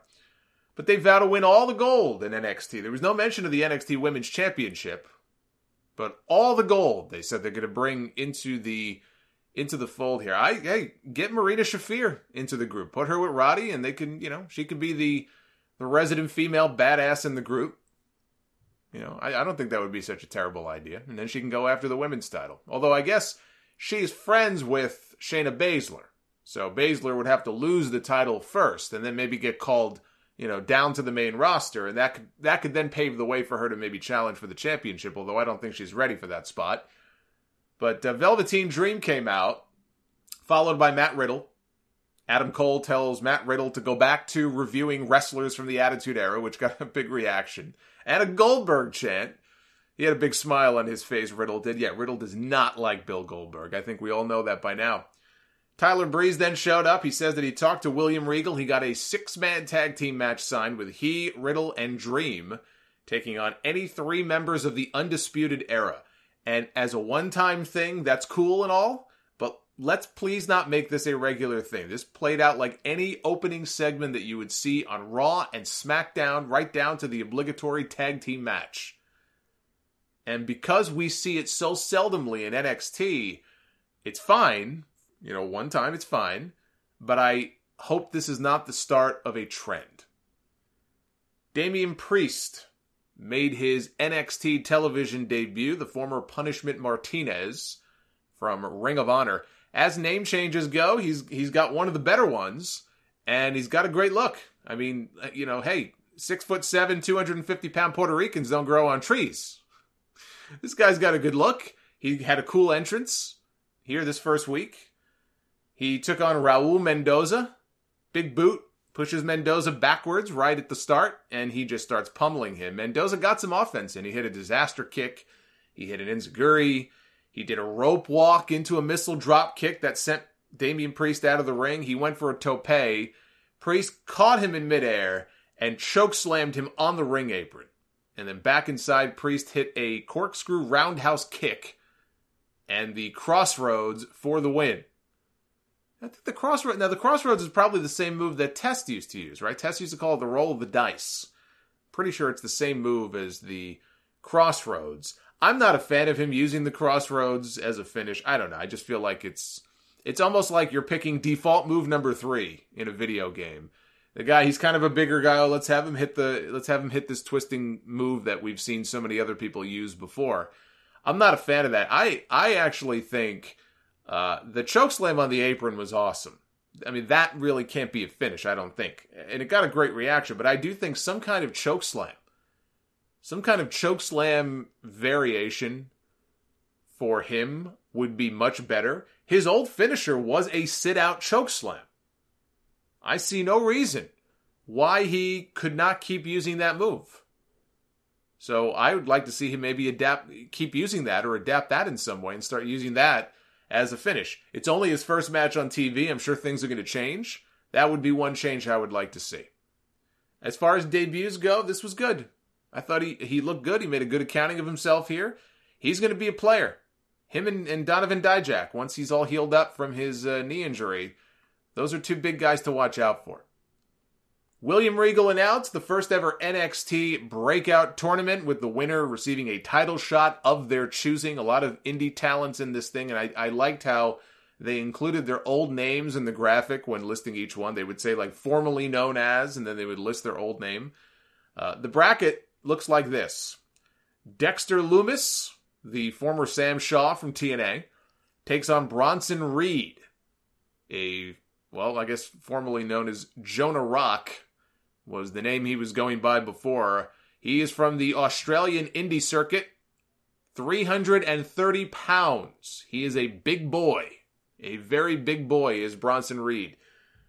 We have the winner of that match taking on the winner of the match between Isaiah Swerve Scott, the former Shane Strickland or uh, Killshot from Lucha Underground, and Cameron Grimes, better known as Trevor Lee who spent many years wrestling for Impact and other promotions, and he's got to be one of the favorites, I would think, in this entire tournament. On the other side of the bracket, we have Angel Garza, formerly Garza Jr., because Vince McMahon has a complex from all the years of people calling him Junior, so now he takes it out on everybody else. He takes on Joaquin Wilde, which they're either pronouncing this name in a very weird way, or it was just the way that Regal pronounced it when he when he made this announcement. Uh, like kind of the way he used to say Umanga instead of Umaga, because he just butchered this name when he said it. I, it should be Joaquin, and he is the former DJZ from Impact. The winner of that match will take on the winner of the Jordan Miles match. Uh, Jordan Miles, the former ACH from Ring of Honor, also has to be a favorite in this thing. He takes on Boa. Boa is a jiu jitsu champion from Beijing, China. He signed with WWE three years ago. He's been in their system, and now he's going to make his television debut. And so uh, Joaquin Wilde will take on Garza in the opener of the tournament this Wednesday. Uh, I really like this concept. It's a quicker way to get some of these guys on TV at a time when there isn't a whole lot of TV time to go around for NXT. You know, and I would much rather they try something like this than just, you know, expand the show to two hours. I like the one hour length. I really don't want them to mess with the formula. I think 90 minutes could work. I mean, I, I'd be open to that. I don't think that would be terrible, but I just, I really don't want them to start just expanding all of these shows. I think the, I like the one hour length. It's just a lot easier to digest at a time when there's so much programming that this company is putting out. You know, I feel like if there wasn't as much other programming, then I might be more open to having a two hour NXT. But as great as NXT is, I, I just I still don't want them to change that 60 minute format. We had Xia Li against Taynara Conti. They had a decent match, little rocky at parts. Lee picked up the win with what Mauro Ranallo called a cavalcade of kicks. He has a way with words. Undisputed Era picked up the win in the main event over Tyler Breeze, Matt Riddle, and Velveteen Dream. Breeze was building momentum. He hit the ropes for a dive out of the ring, but Dream tagged himself in, the blind tag. When he hit the ropes and the two argued, and when Breeze turned around, he ate a leaping knee from Roderick Strong, fell backwards, and in doing so, he clipped Velveteen Dream's knee on the way down. Strong then gave Dream an X-Plex into the backbreaker for the win, which likely sets him up as the next challenger for the North American title. You know, if Undisputed Era wants all the belts, then Roddy would be the guy to go after it. This was a lot of fun. I enjoyed this. So this Wednesday, we've got the first match in the breakout tournament, plus the Street Profits are going to take on the Forgotten Sons in what I believe is a non-title match. And Shayna Baszler is going to defend her NXT Women's Championship inside a steel cage against Io Shirai. We'll see who has the better cage match this week. Is it going to be Baszler and Io, or is it going to be Dolph and Kofi tonight at uh, Stomping Grounds? We'll see. Savage tweet of the week belongs to Bianca Belair, who went off on another NXT star for a tweet that he posted referencing her, and she was having none of it. That person is Dan Matha. Remember Dan Matha? No? Well, you're probably not alone, but I do. I remember him. I remember the weeks and weeks of vignettes that they aired for him on NXT a few years ago. hyping him up like some kind of monster, only for him to finally debut and get demolished in his very first appearance by Samoa Joe, never to be seen or heard from again. I remember that and his horrendously distracting back knee. One of the few things I remember about him from the one and only time that he showed up. Not just on his back, it was on his chest, it was his back. Ugh. I mean, maybe he's got a skin condition. Or maybe he, well, never mind. In any event, he vanished after that. He vanished back into the recesses of the performance center. He has since been resurrected at the NXT live events as part of a tag team, a new tag team they're trying out with him and Riddick Moss, calling themselves the Outliers, and managed by former TNA star Robbie E., going by the name Robert Strauss, which happens to be his real name. Everyone else now gets fake names. Even Matha, who is no longer going by Dan Matha. He's now Dorian Mak. That's M A K. Dorian Mak is his new name. Well, Strauss posted a tweet the other day hyping up his new tag team. He said, Be ready. Hashtag NXT San Antonio. We coming strong to the Aztec Theater tonight. And with that tweet, he included a photo of himself and his new team. And Dorian Mak has this goofy, almost shocked expression on his face. I don't know what he was looking at, but it's it's funny. It's a funny picture. Well, Montez Ford of the NXT Tag Team Champions, he noticed this too. He clipped Mak's face.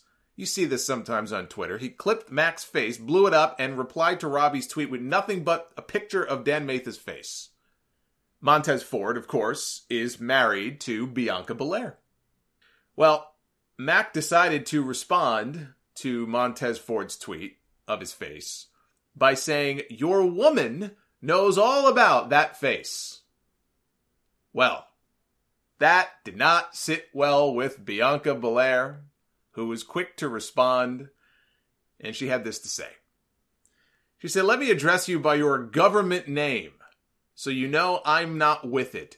Daniel, don't fucking play with me, my husband, or insult my marriage. I am not a topic for your little storyline or Twitter shots. Shut the fuck up, or I will knock your teeth into the back of your throat myself. Wow. You don't think she's happy, huh? I don't, I don't get the sense that she's very happy.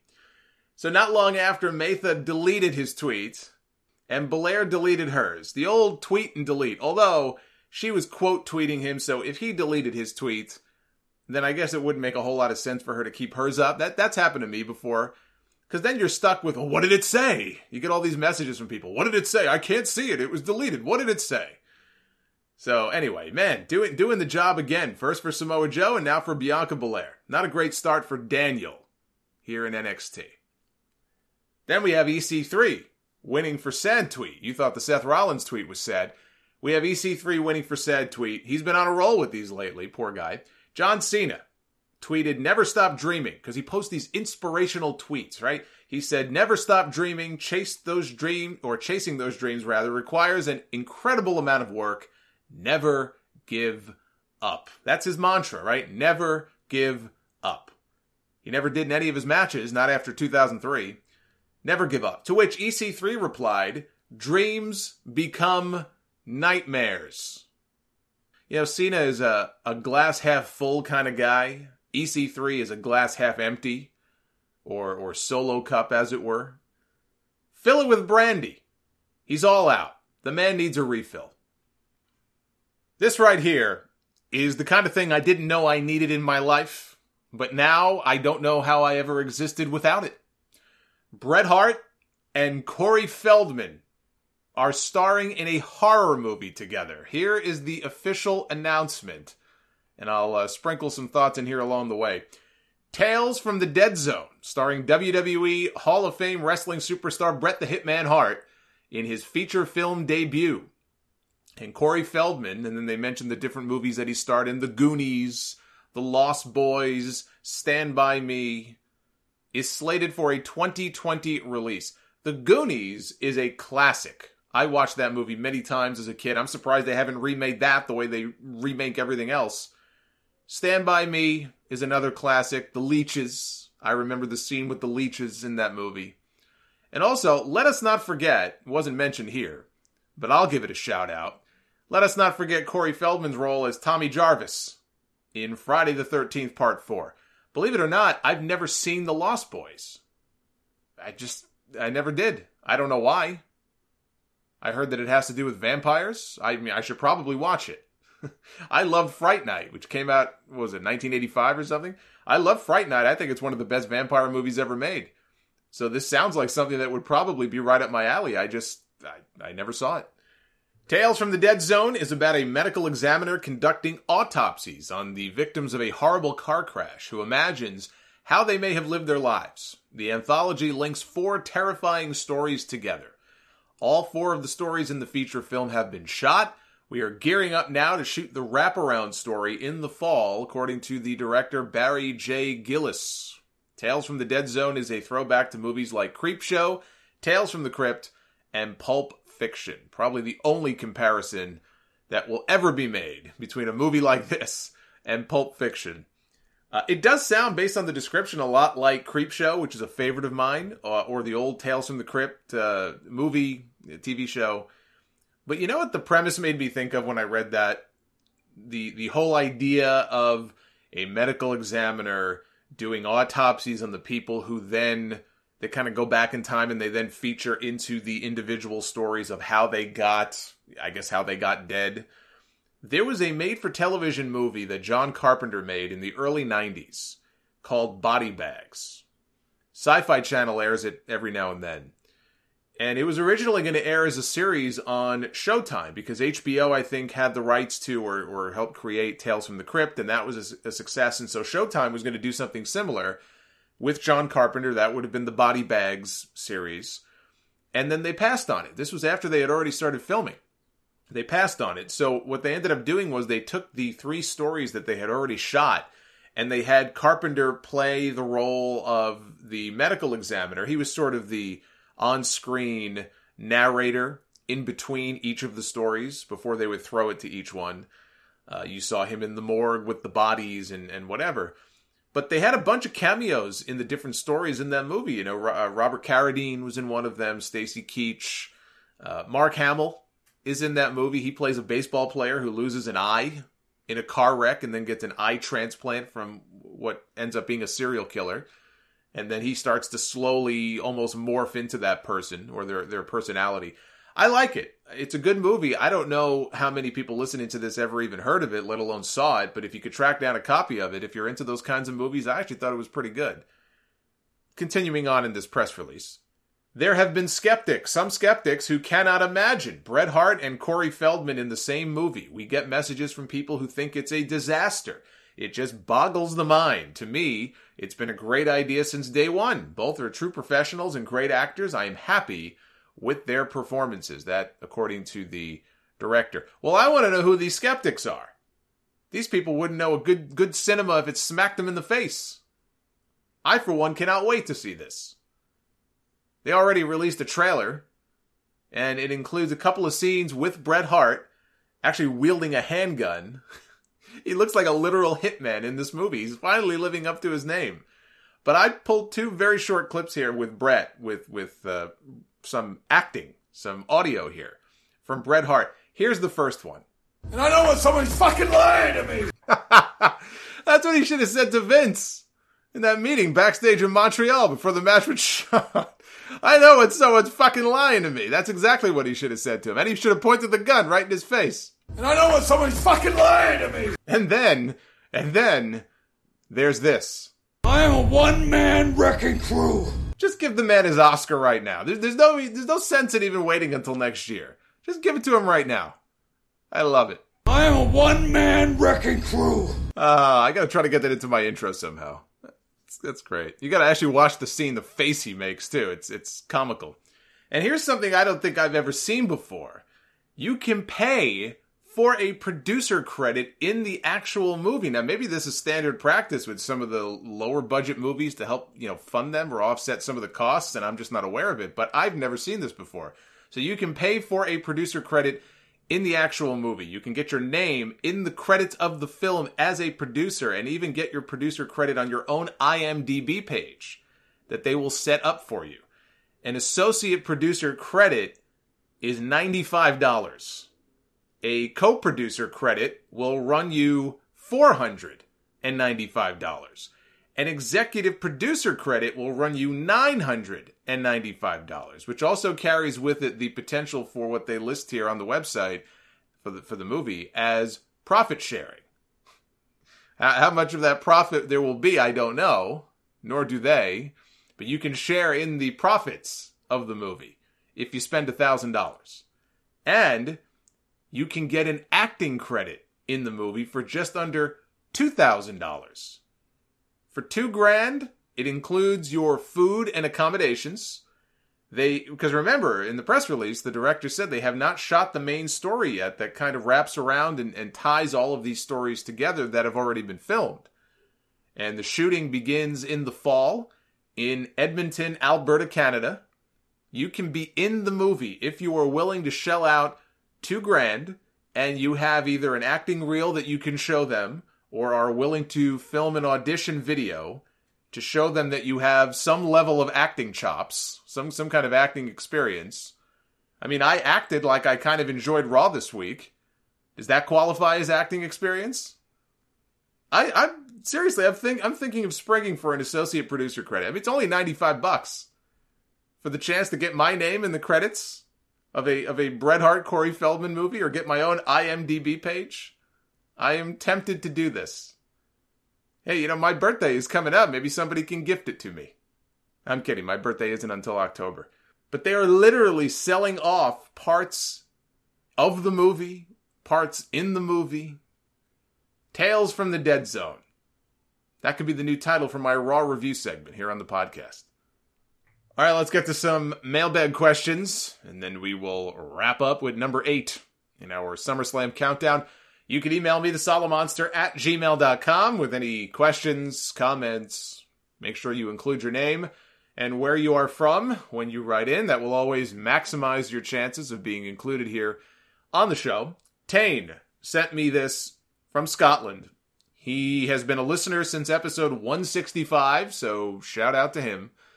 This clearly, what he shared here, reads to me like a joke, but with some people, you just never know. He found someone moaning about WWE storylines. He says on a WrestleZone forum, and this person decided to come up with their own storyline. He says, We think WWE writing is bad. Take a look at this. So I'm going to read it to all of you right now, and I'll let you determine how uh, how real or not you think it is, and what you think of the idea, because it was very uh, trippy when I read it the first time. This person says WWE is just blah. I don't watch it anymore. I just read recaps and thank God I don't waste three hours of my time. We need new stuff, different, exciting. I've tried to spruce up some of the uh, the spelling and syntax and whatnot here, so at least it sounds like it's uh, in English. Give up PG. This is what this person said. Just give up PG. Just that simple. For example, Becky comes to Raw to be with Seth Vinny, apparently he knows Vince McMahon intimately enough to call him Vinny because he calls him that throughout this entire thing here. Vinny starts showing up, making the googly eyes at Becky. Seth confronts Vinny. Vinny tells Becky, Are you going to tell him or do you want me to? Becky says she will handle it. In the back, she tells Seth that a long time ago, she slept with Vinny and had a child. Seth is distraught doesn't know if he wants to be together anymore. Vinny tells Seth at WrestleMania he fights his son for the belt. Well, that's believable enough. Put Shane McMahon in a championship match at WrestleMania, I could see that. Then at the big event, everything goes black, and everyone expects The Undertaker, but no, it's Becky, all goffed out. She says, I tried to give you a chance to come back to me, but you turned on me, so I turned on you. Then Shane comes out but does not go to the ring. He says, Oh, you thought you were fighting me. Becky takes the microphone and says, Seth, do you know how old I am? I have been here since your great grandfather wasn't even a thought. I'm a witch, and you're going to meet my son, Vinny and I. I guess their son. Fade to black, the lights come on, and John Cena is in the ring, all dark, and gets his bad boy on, wins, short heel run, end of story. Oh, it's not the end of that. I've got so many questions about this story. This ain't the end of this. More like the end of, of uh, his stash, whatever it was that this person was smoking when they wrote this up. So basically, he, he stole the Lucha Underground idea of Catrina being alive for thousands of years as a as basically a witch. I'm still very confused as to exactly what's happening here. If we assume that Vinny is Vince McMahon, then what I get out of this is that Becky is a witch who slept with Vince and together they had a child, not Shane. I guess I guess Vince and Linda had Shane, but Vince and Becky gave birth to John Cena, who's suddenly getting that long elusive heel run at the age of 42. That part at least I can get behind. Of course, it would also mean that Rollins has been having sex with Cena's mom, which is distressing. But if we get a John Cena heel turn as the goth son of Vince McMahon and Becky Lynch, you know what? I'd watch that show. Be more interesting than what we get on Mondays. Marcus from London, England. I'm sure you've heard the news that WWE has left Sky Sports to sign a new television deal with BT Sport, which is in fewer homes than Sky, but BT Sport is also the home to UFC programming. Do you see this as an upgrade or a downgrade for WWE? Because I see this as a major downgrade. Well, from everything I can gather, and all of you UK folks out there can chime in on this because you would know better than I would. I'm sure we have a lot of Sky subscribers and maybe even some BT Sports subscribers listening to this right now. But it sounds like a, a big step backwards for WWE. They're moving Raw and SmackDown from Sky Sports to BT Sport in the UK and in Ireland starting in January. And all of the pay per views will move to BT Sport box office. I would be curious to know how big of a deal that even is because I would imagine that there's a lot of people who have the the WWE network over there, but maybe it's different. You know, maybe maybe there are still a lot of people watching on the the, the pay-per-view channels over there. I don't know. We have a minimum a minimal number of people watching on pay-per-view here in this country. Uh, but that is what is migrating over to BT Sport. They've been with Sky now for decades. I mean, that goes back probably to the late 80s, early 90s their relationship with Sky. I mean, I remember that Royal Albert Hall show, which was back in what, 90, 91. I'm pretty sure that aired on Sky or one of the Sky channels. So it at least goes back that far. Now, according to The Observer, Sky is in just over 8 million homes today, whereas BT Sport is only in about 2 million. But the fact is, you know, you can look at those numbers and say, wow, what a big difference. But the fact is that WWE was already hemorrhaging viewers in the UK on Sky. You know, so when I got this question, I was looking into it, and there was an article in Fighting Spirit magazine a couple of years ago. Uh, somebody linked me to it that had the numbers to it, and it was really alarming to see. There was a time when WWE would regularly top 100,000 viewers or more for its live weekly Raw shows in the UK. But two years ago, there was one episode, I think it was in this month, it was in the month of June, so it would have been two years ago this month. There was one episode of Raw that only did about 18,000 live viewers, and that included people who recorded the show to watch later on. 18,000. Now, typically, I think these days the show hovers between about 20 and 40, maybe 50. I think it's between 20 and 40,000 viewers for the live airings on any given week. Keep in mind, this is a three hour show on Monday nights that airs live over there, which means it's one o'clock in the morning when Raw. So for all the complaining that we do, oh, here we go, three hours of Raw. You know, I live on the East Coast, so for me it's 8 p.m. And 8 p.m. to 11 p.m. is enough of a slog. But these folks in the UK, I mean, they're watching Raw at 1 o'clock in the morning. So you, you can't expect the live numbers to be that high, but they used to be. You know, hey, Raw aired pretty late back then too, and the numbers used to be a lot higher than they are now. They were back then, now they're not. And there is no evidence that all of those missing viewers have simply changed the way they watch the show and they're just watching it on a delay or on YouTube. I mean, some people are. But, you know, I would say this to people stop making excuses for WWE. They have lost a shit ton of viewers, just as they have here in this country. And all of these people trying to make excuses for them, you are part of the problem. You are part of the problem. All of the people trying to make excuses for why WWE, they can't give tickets away to people for stomping grounds tonight. Just stop. Stop making excuses. The product is bad. You lose viewers because you have insulted your audience. And now they're moving to a network over there, or, or you know, a network of stations with even less exposure than they had on Sky. BT Sport, they're also going to air a two hour version of Raw, a one hour version of Raw, and a one hour version of SmackDown across all of their, their various channels. Lucky bastards. a one hour version of Raw. Hey, sign me up. Can I get BT Sport over here in this country? I think you're going to have more people. Here's what I think you're going to have more people who just don't watch, and they're going to start listening to podcasts like this one to get caught up on Raw and SmackDown if they have to pay extra just to watch those shows. You'll have to pay extra for the BT Sport package above and beyond whatever you would already be paying for Sky, unless people just dump Sky en masse to sign up for BT Sport. But I sense that people wouldn't necessarily be so quick to do that. There may be other programming on Sky they don't want to get rid of. It's not just WWE. So I think this company may be in for a rude awakening when it comes to their UK audience. They may end up losing even more fans over this. They may be making more money. It may be a more lucrative contract. I don't know. That seems to be the only thing that matters anyway. Hey, we'll sacrifice a large chunk of our audience just to make more money now. Sure, hey, let's do it. But again, I, I welcome any feedback from my UK listeners. I mean, what do you think about this deal?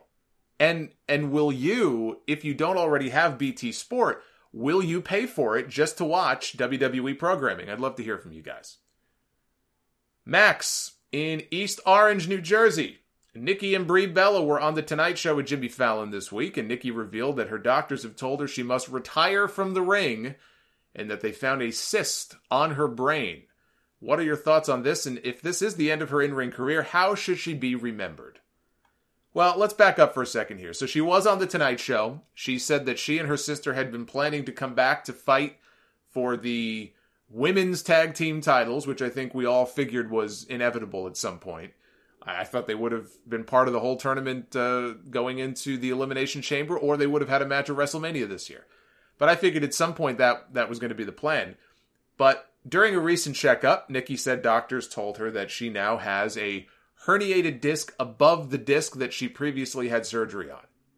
And they also found a cyst on her brain. Now, she later told TMZ that the cyst is benign, which is great news. But that's still a very scary thing to hear that you have any kind of uh, a cyst or a lesion. It's not a tumor, but like anything like that on the brain, in the brain, around the brain. You don't want to hear that.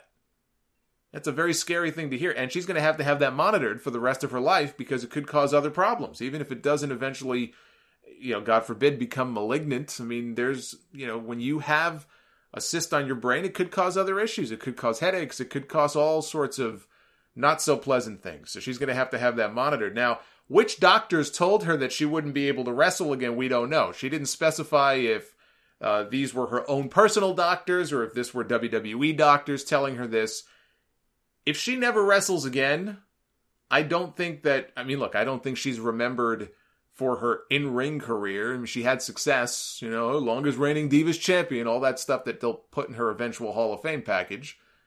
My takeaway for Nikki Bella, the wrestler, is that she improved a lot from where she was when she first started, more so than her sister. And in doing so, she screwed up her neck and had to have surgery. And she came back from that and she deserves, I think, a lot of credit for that. She didn't have to come back and wrestle.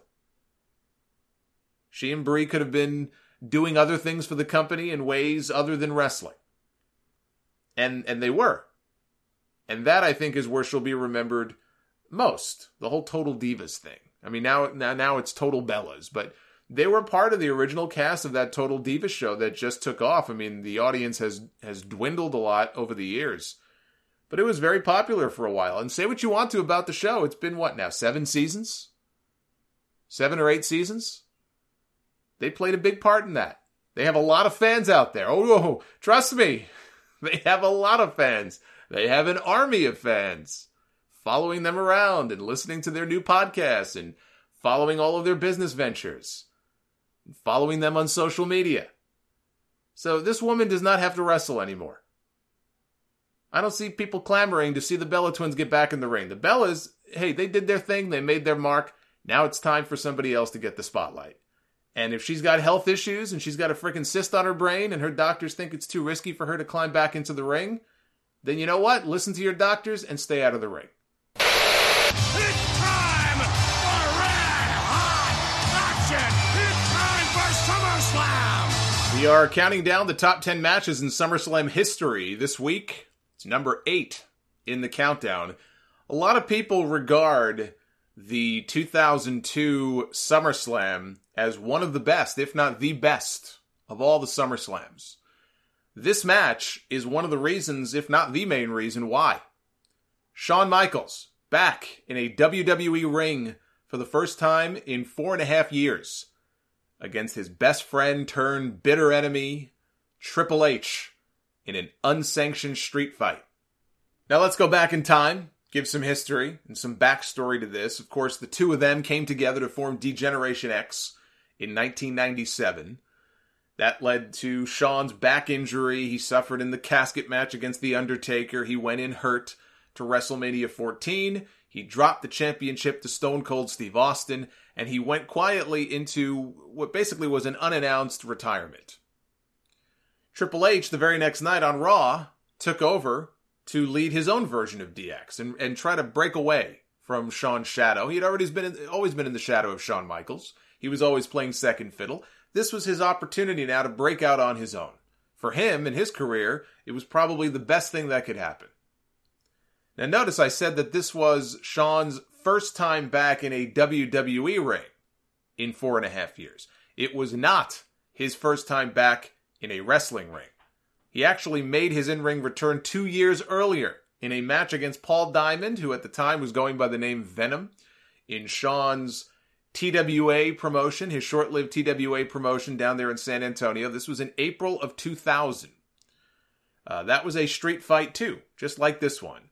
Uh, the same Paul Diamond that he tagged with at the start of his career and he briefly feuded with, and they even wrestled each other for the Intercontinental title on the very first episode of Monday Night Raw. Diamond was, at the time, he was portraying the Max Moon character that was originally conceived of for Konnan.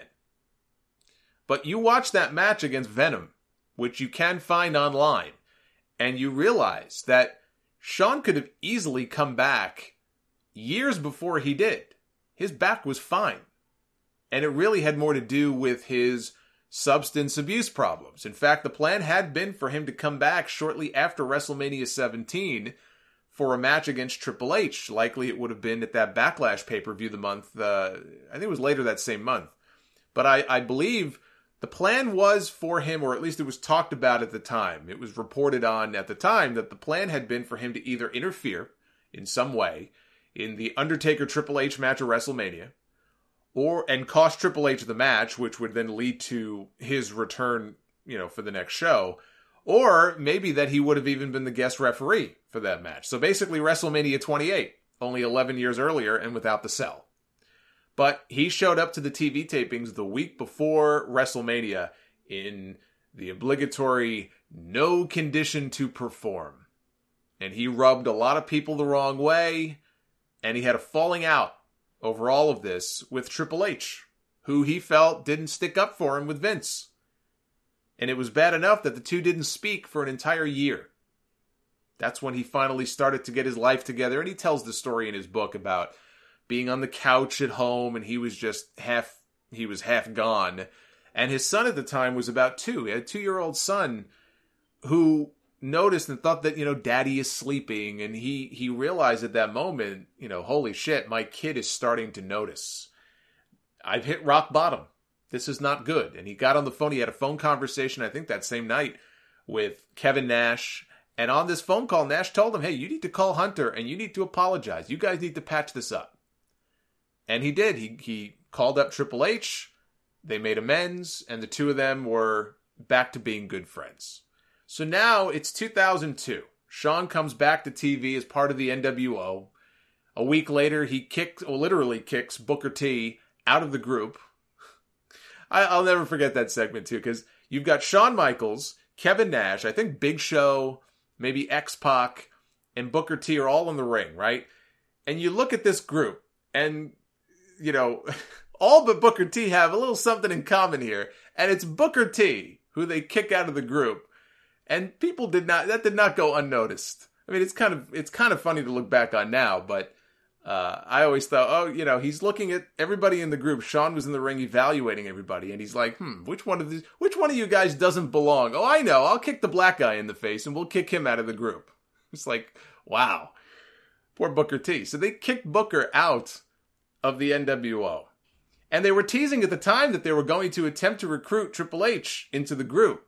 And then after coming back, he had just come back from an injury. Kevin Nash is in that tag team match on Raw. This is in July of 2002. And his very first night back, he tears his quad. And he goes right back on the injury list. I think he had just come back from, oh my goodness, I think it was maybe like a, a bicep tear, some kind of arm injury, I want to say. But it's like he just came back and he tears his quad and he's been made fun of for it ever since. But that's you know that's a serious injury. That's not a fun injury to uh, to endure. It's a lot of pain. You could tell he was in a lot of pain.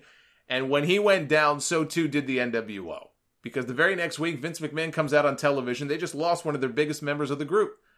And he just officially disbands the nwo for good so they go to Vengeance, the next pay per view. Triple H at the time is being recruited. He's a babyface. He's being recruited by the general managers of both shows. He's being recruited by Eric Bischoff to come to Raw. He's being recruited by his own wife, or in storyline, they may have been, uh, she may have been his ex wife at that point.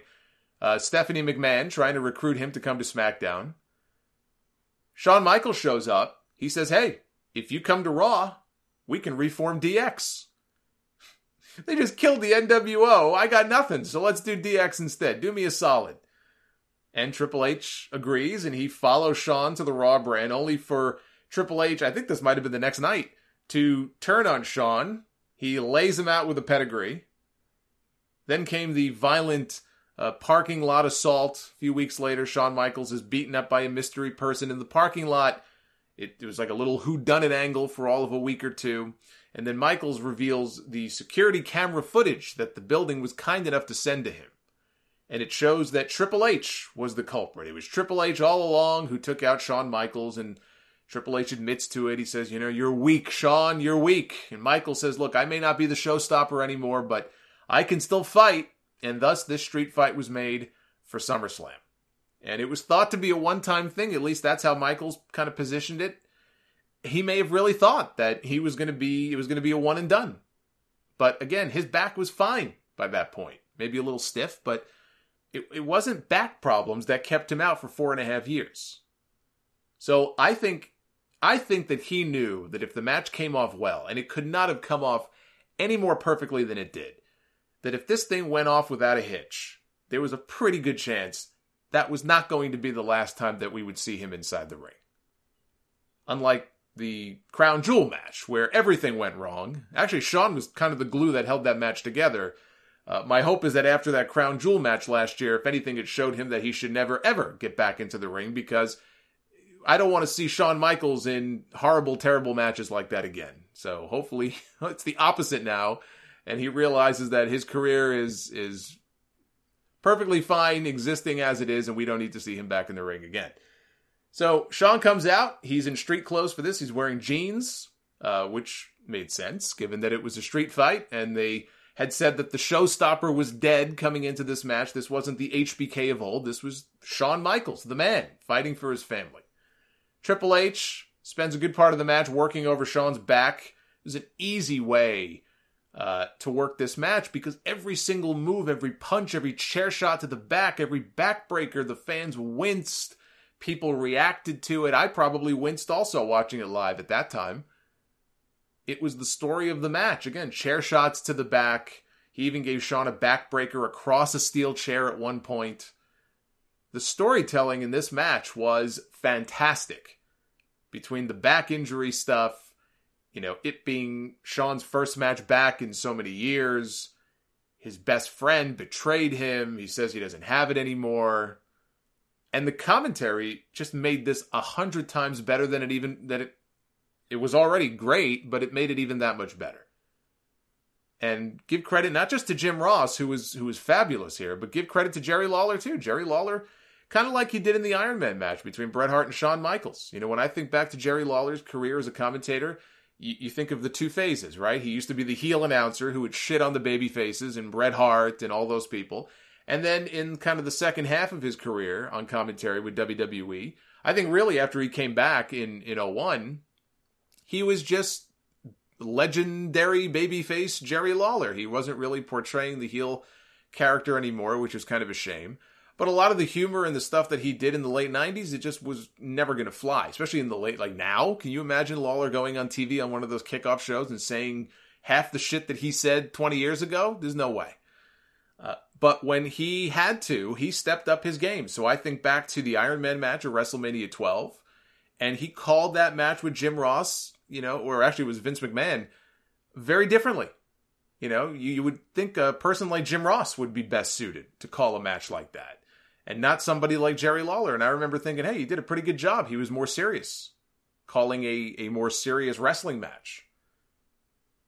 You know, kind of did that. There was an Iron Man match with Rock and Triple H, you know, at Judgment Day a few years later. So this was actually a good night, I thought, for for Lawler and the announcing in general. He was uncharacteristically rooting for Shawn Michaels. He was rooting for the babyface throughout much of the match.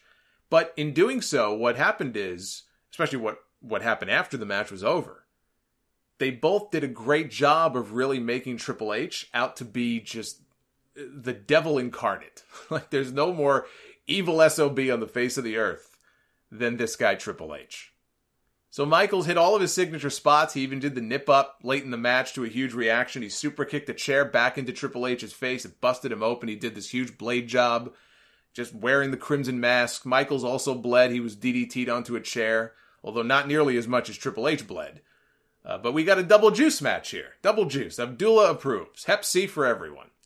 So the fans had been chanting, We want tables earlier in the match. Later on, Michaels finally pulls one out from under the ring. He puts Triple H on top of it outside the ring, climbs up to the top rope, and does this huge diving splash out to the floor, crashes through the table.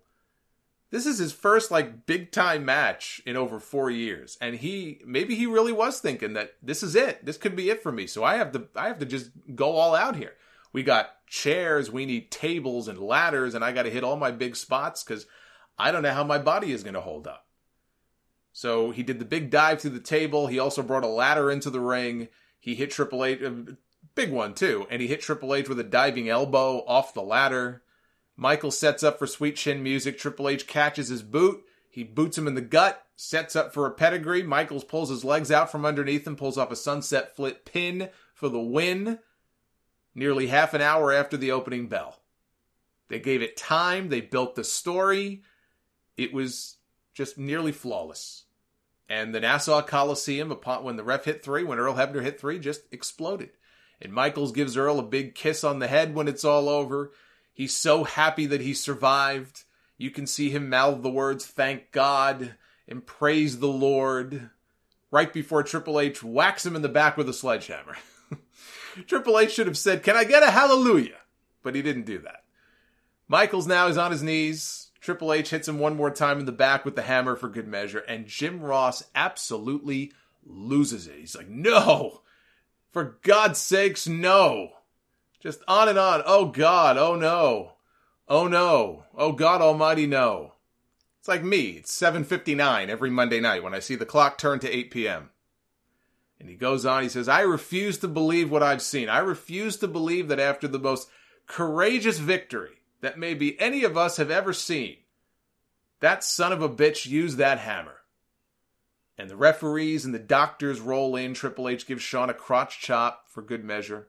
And Jim Ross says that Triple H is going to rot in hell for what he did here. How in God's name can that human being be from this planet? Does he have no conscience? Does he have no heart? Do you have no soul? You son of a bitch. Do you realize what you've just done? And Michaels does a stretcher job on the way out. Not only did Shawn come back for another match after this, he came back for another seven and a half years worth of matches. He won the world title from Triple H in the first ever Elimination Chamber match at Survivor Series that year, a reign that lasted all of one month, and that would be the last world title he would ever hold.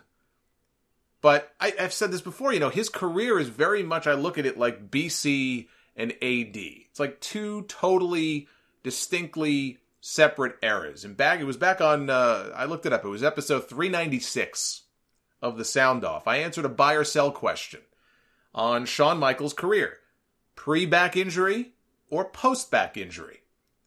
And it was a tough one because he had some great matches and great feuds, and it really is what made him as a singles performer right from the moment he threw Marty Jannetty through the barbershop window and took off as a singles heel.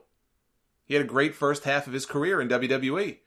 But I, at the time, I bought on his post back injury career. I thought that that just edged out the first part of his career because if you look at what this man did, his first match back with Triple H here, a classic. Wins the world title and the first chamber match a few months later. Racked up classic after classic at WrestleMania against Chris Jericho, against Triple H and Chris Benoit, against Kurt Angle, John Cena, The Undertaker two different times, including what I believe to be the greatest match in WrestleMania history, WrestleMania 25. The the mini heel turn in the summer of 05 on Hulk Hogan in one of the great segments in Raw history in Montreal with the Bret Hart fake out. One of the all-time great promos. The feud with Chris Jericho in 2008 which they both had a hand in writing themselves, so no wonder it turned out so well. There's a lot of great stuff to point to in that second half of Shawn's career, and he did all of that after uh, what at the time was a pretty crippling back injury. It wasn't life threatening. It may not have even been career threatening. It might have been built up as more than it was, but he came back from an injury. And yeah, he was older, and maybe as the years went on, he was a little slower. He couldn't do everything that he used to do, but he adapted. And he got to work with a whole new generation of talent. And he put on classics with them just the way he did with people like Kevin Nash and Vader and Mick Foley and Bret Hart and Razor Ramon. Two totally different eras, two totally different generations, and he bridged the gap between those two. But if I had to vote one over the other, I'll probably stick to that same opinion I had on, on 396, and I would say I give the I give the edge to his post back injury career. But it's amazing to see at that time when they were talking about it, like, well, it's just a one time only thing. And then, you know, again, seven and a half years later, he finally decides to hang it up until Crown Jewel last year, but we can try to forget that happened. So that's number eight in the SummerSlam countdown. Next week, we are on to number seven as we count down the weeks to this year's show in Toronto coming up on August 11th. Keep sending in your mailbag questions, the Solomonster at gmail.com. Follow me on Twitter tonight. I'll be live tweeting during the Stomping Grounds, Stomping Balls, whatever you want to call it, pay per view uh, at Solomonster. And I will have a review for the show up when it is over, possibly doing a live stream on YouTube. I'll keep you guys posted on that. And uh, maybe we'll take some phone calls. Real quick, uh, two things, two last points. I, I've kind of neglected for a while now to really push and plug Stitcher uh, which I used to do more often. So I have a note here to actually just mention to people that if you if you would be so kind as to uh, try streaming the show or parts of the show in Stitcher, uh, because I feel like I don't give them enough love. You can listen to the full podcast every week on there. But one other thing, and you may have seen the photo I posted on Twitter. I went and I bought myself uh, an old school, well, kind of old school. It's this uh, newer version of the old school Mortal Kombat 2 arcade game. There's this company called Arcade One Up that is making these arcade cabinets that are about three quarters the size of the original actual arcade games from 20, 25, 30 years ago. that you would find, you know, in your local arcade or other places. You used to put the quarters in. I'm sure, you know, those of us who are of, of a certain age, of course, now you can just play any game you want to on your phone. You can buy a Switch, take it on the go. I don't even know how many people actually play arcade games anymore, but a lot of us used to. And Mortal Kombat and Mortal Kombat 2 is one of those games I can vividly remember playing. And you know, there'd be that one guy doing tournaments and nobody could beat him and he'd put his cigarette on the console and burn, you know, there'd be cigarette burns on there. I still remember that to this day. And you try to punch in the fatality combinations and I'd fail miserably most of the time. So I found out, I actually saw Cody Cody Rhodes and, and Brandy had bought one and I said, oh, it looks interesting. I'd never heard of this before. So I looked into it, and as a Walmart exclusive, they have this Mortal Kombat 2 arcade cabinet. So I went and I found it and bought it, and you know, I with my brother's help, we assembled it and put the whole thing together. And again, it, it's really cool. I bought the riser that goes with it. The riser, the official riser from Arcade One Up, you could probably build your own. I didn't have time or patience for that, so I just bought it.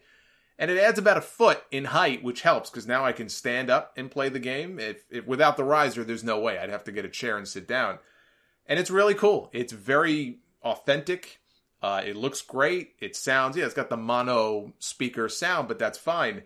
And uh, I haven't had too much time to play it. It's one of those things that I had a space for it. It's there. I feel like every now and then when I feel the itch, I'll go over and I'll play it, and it'll be really cool. The one thing, it's on the riser and it wobbles a little bit. Not too much, but a little bit, just enough to be annoying. And so if anybody has any suggestions, and some of you sent me some great ones already on Twitter, by all means, let me know. There were, there are holes, I think, in the side of the riser to put screws in, but there's no holes in the actual cabinet. And I didn't want to start drilling holes into it. So that, that may be the solution. It may be something I have to do at some point. Uh, those people who have said just push the whole thing up against the wall, I can't. There's a baseboard there, so I can't. I can't push it up flush against the wall. That's not really an option. And there's a little bit of space. You know, you can kind of move the cabinet around on the riser a little bit. And I've tried. I've moved it into. I, I've moved it up against the back of it. I've moved it up to the front, to the side, and this freaking thing wobbles. Uh, so if there's some kind of maybe uh, a sticky thing I can put in the little bit of space, the little gap that there is between the edge of the riser and the cabinet to maybe hold it in place, or if somebody has a better idea, uh, by all means, I'm all ears because it's the one really annoying thing I haven't been able to fix yet. Uh, but yeah, if you've not heard of these things, you know it, they're they're not that expensive. You know, one of these authentic old arcade games, you go on eBay and people have them for sale, and five or six hundred dollars maybe is the low end. I mean, some of them are a, a lot more than that. You can get a cabinet like this for three hundred bucks. You know, I think I think you pay more for a Switch than you would for this thing. Uh, so if you have the space for it and you've got a little bit of uh, disposable income and you're into games, even if you don't game too much anymore, I don't really, you know, not like I used to. It's just a really cool thing to have. And uh, I've been playing the game, and I I have to kind of reteach myself as far as the fatalities and and you know when the little toasty head guy pops up in the corner of the screen i don't know what the hell i'm supposed to do. I'm sure there's some kind of button combination i'm supposed to hit. I'm damned if i know what it is. Uh, i've got the uh, ejb codes so i've been punching those in and i've been able to access the hidden menus like you used to do in the actual arcade so i can adjust the volume and the difficulty level. Uh, although you have to be careful I, i've been told that you could potentially brick the entire thing which I certainly don't want to do that, but you know, I've been uh, researching all the different codes and stuff, and there's three games in one. It's not just it's a Mortal Kombat 2 cabinet, but you've got Mortal Kombat, Mortal Kombat 2, and Mortal Kombat 3 Ultimate. So it's actually three games in one, and uh, it's pretty cool stuff. But yeah, if anybody has any recommendations as far as how to stabilize this thing on this riser, uh, I am all ears. I'll be back here next Sunday for episode 606 of the sound off. So until then, be well, stay safe, have yourselves a great week. Enjoy uh, stomping some balls tonight, and I will see you back here for the review on YouTube later tonight and next week for 606. Take care, guys. The Solomonster sounds off. EC3 lost to Tyler Breeze. I tweeted, that sounds like something you would put on the tombstone of your career. They never should have called him up in the first place if they had no plans for him. I haven't seen a career fade this fast since Jussie Smollett. The Solomonster Sounds Off, available wherever you hear podcasts, including iTunes, iHeartRadio, Spotify, Stitcher, and more. Want more content? Visit youtube.com slash the Solomonster for sound off extras and more. And follow the Solomonster on Twitter at Solomonster. Put that cigarette out. Solomonster sounds off.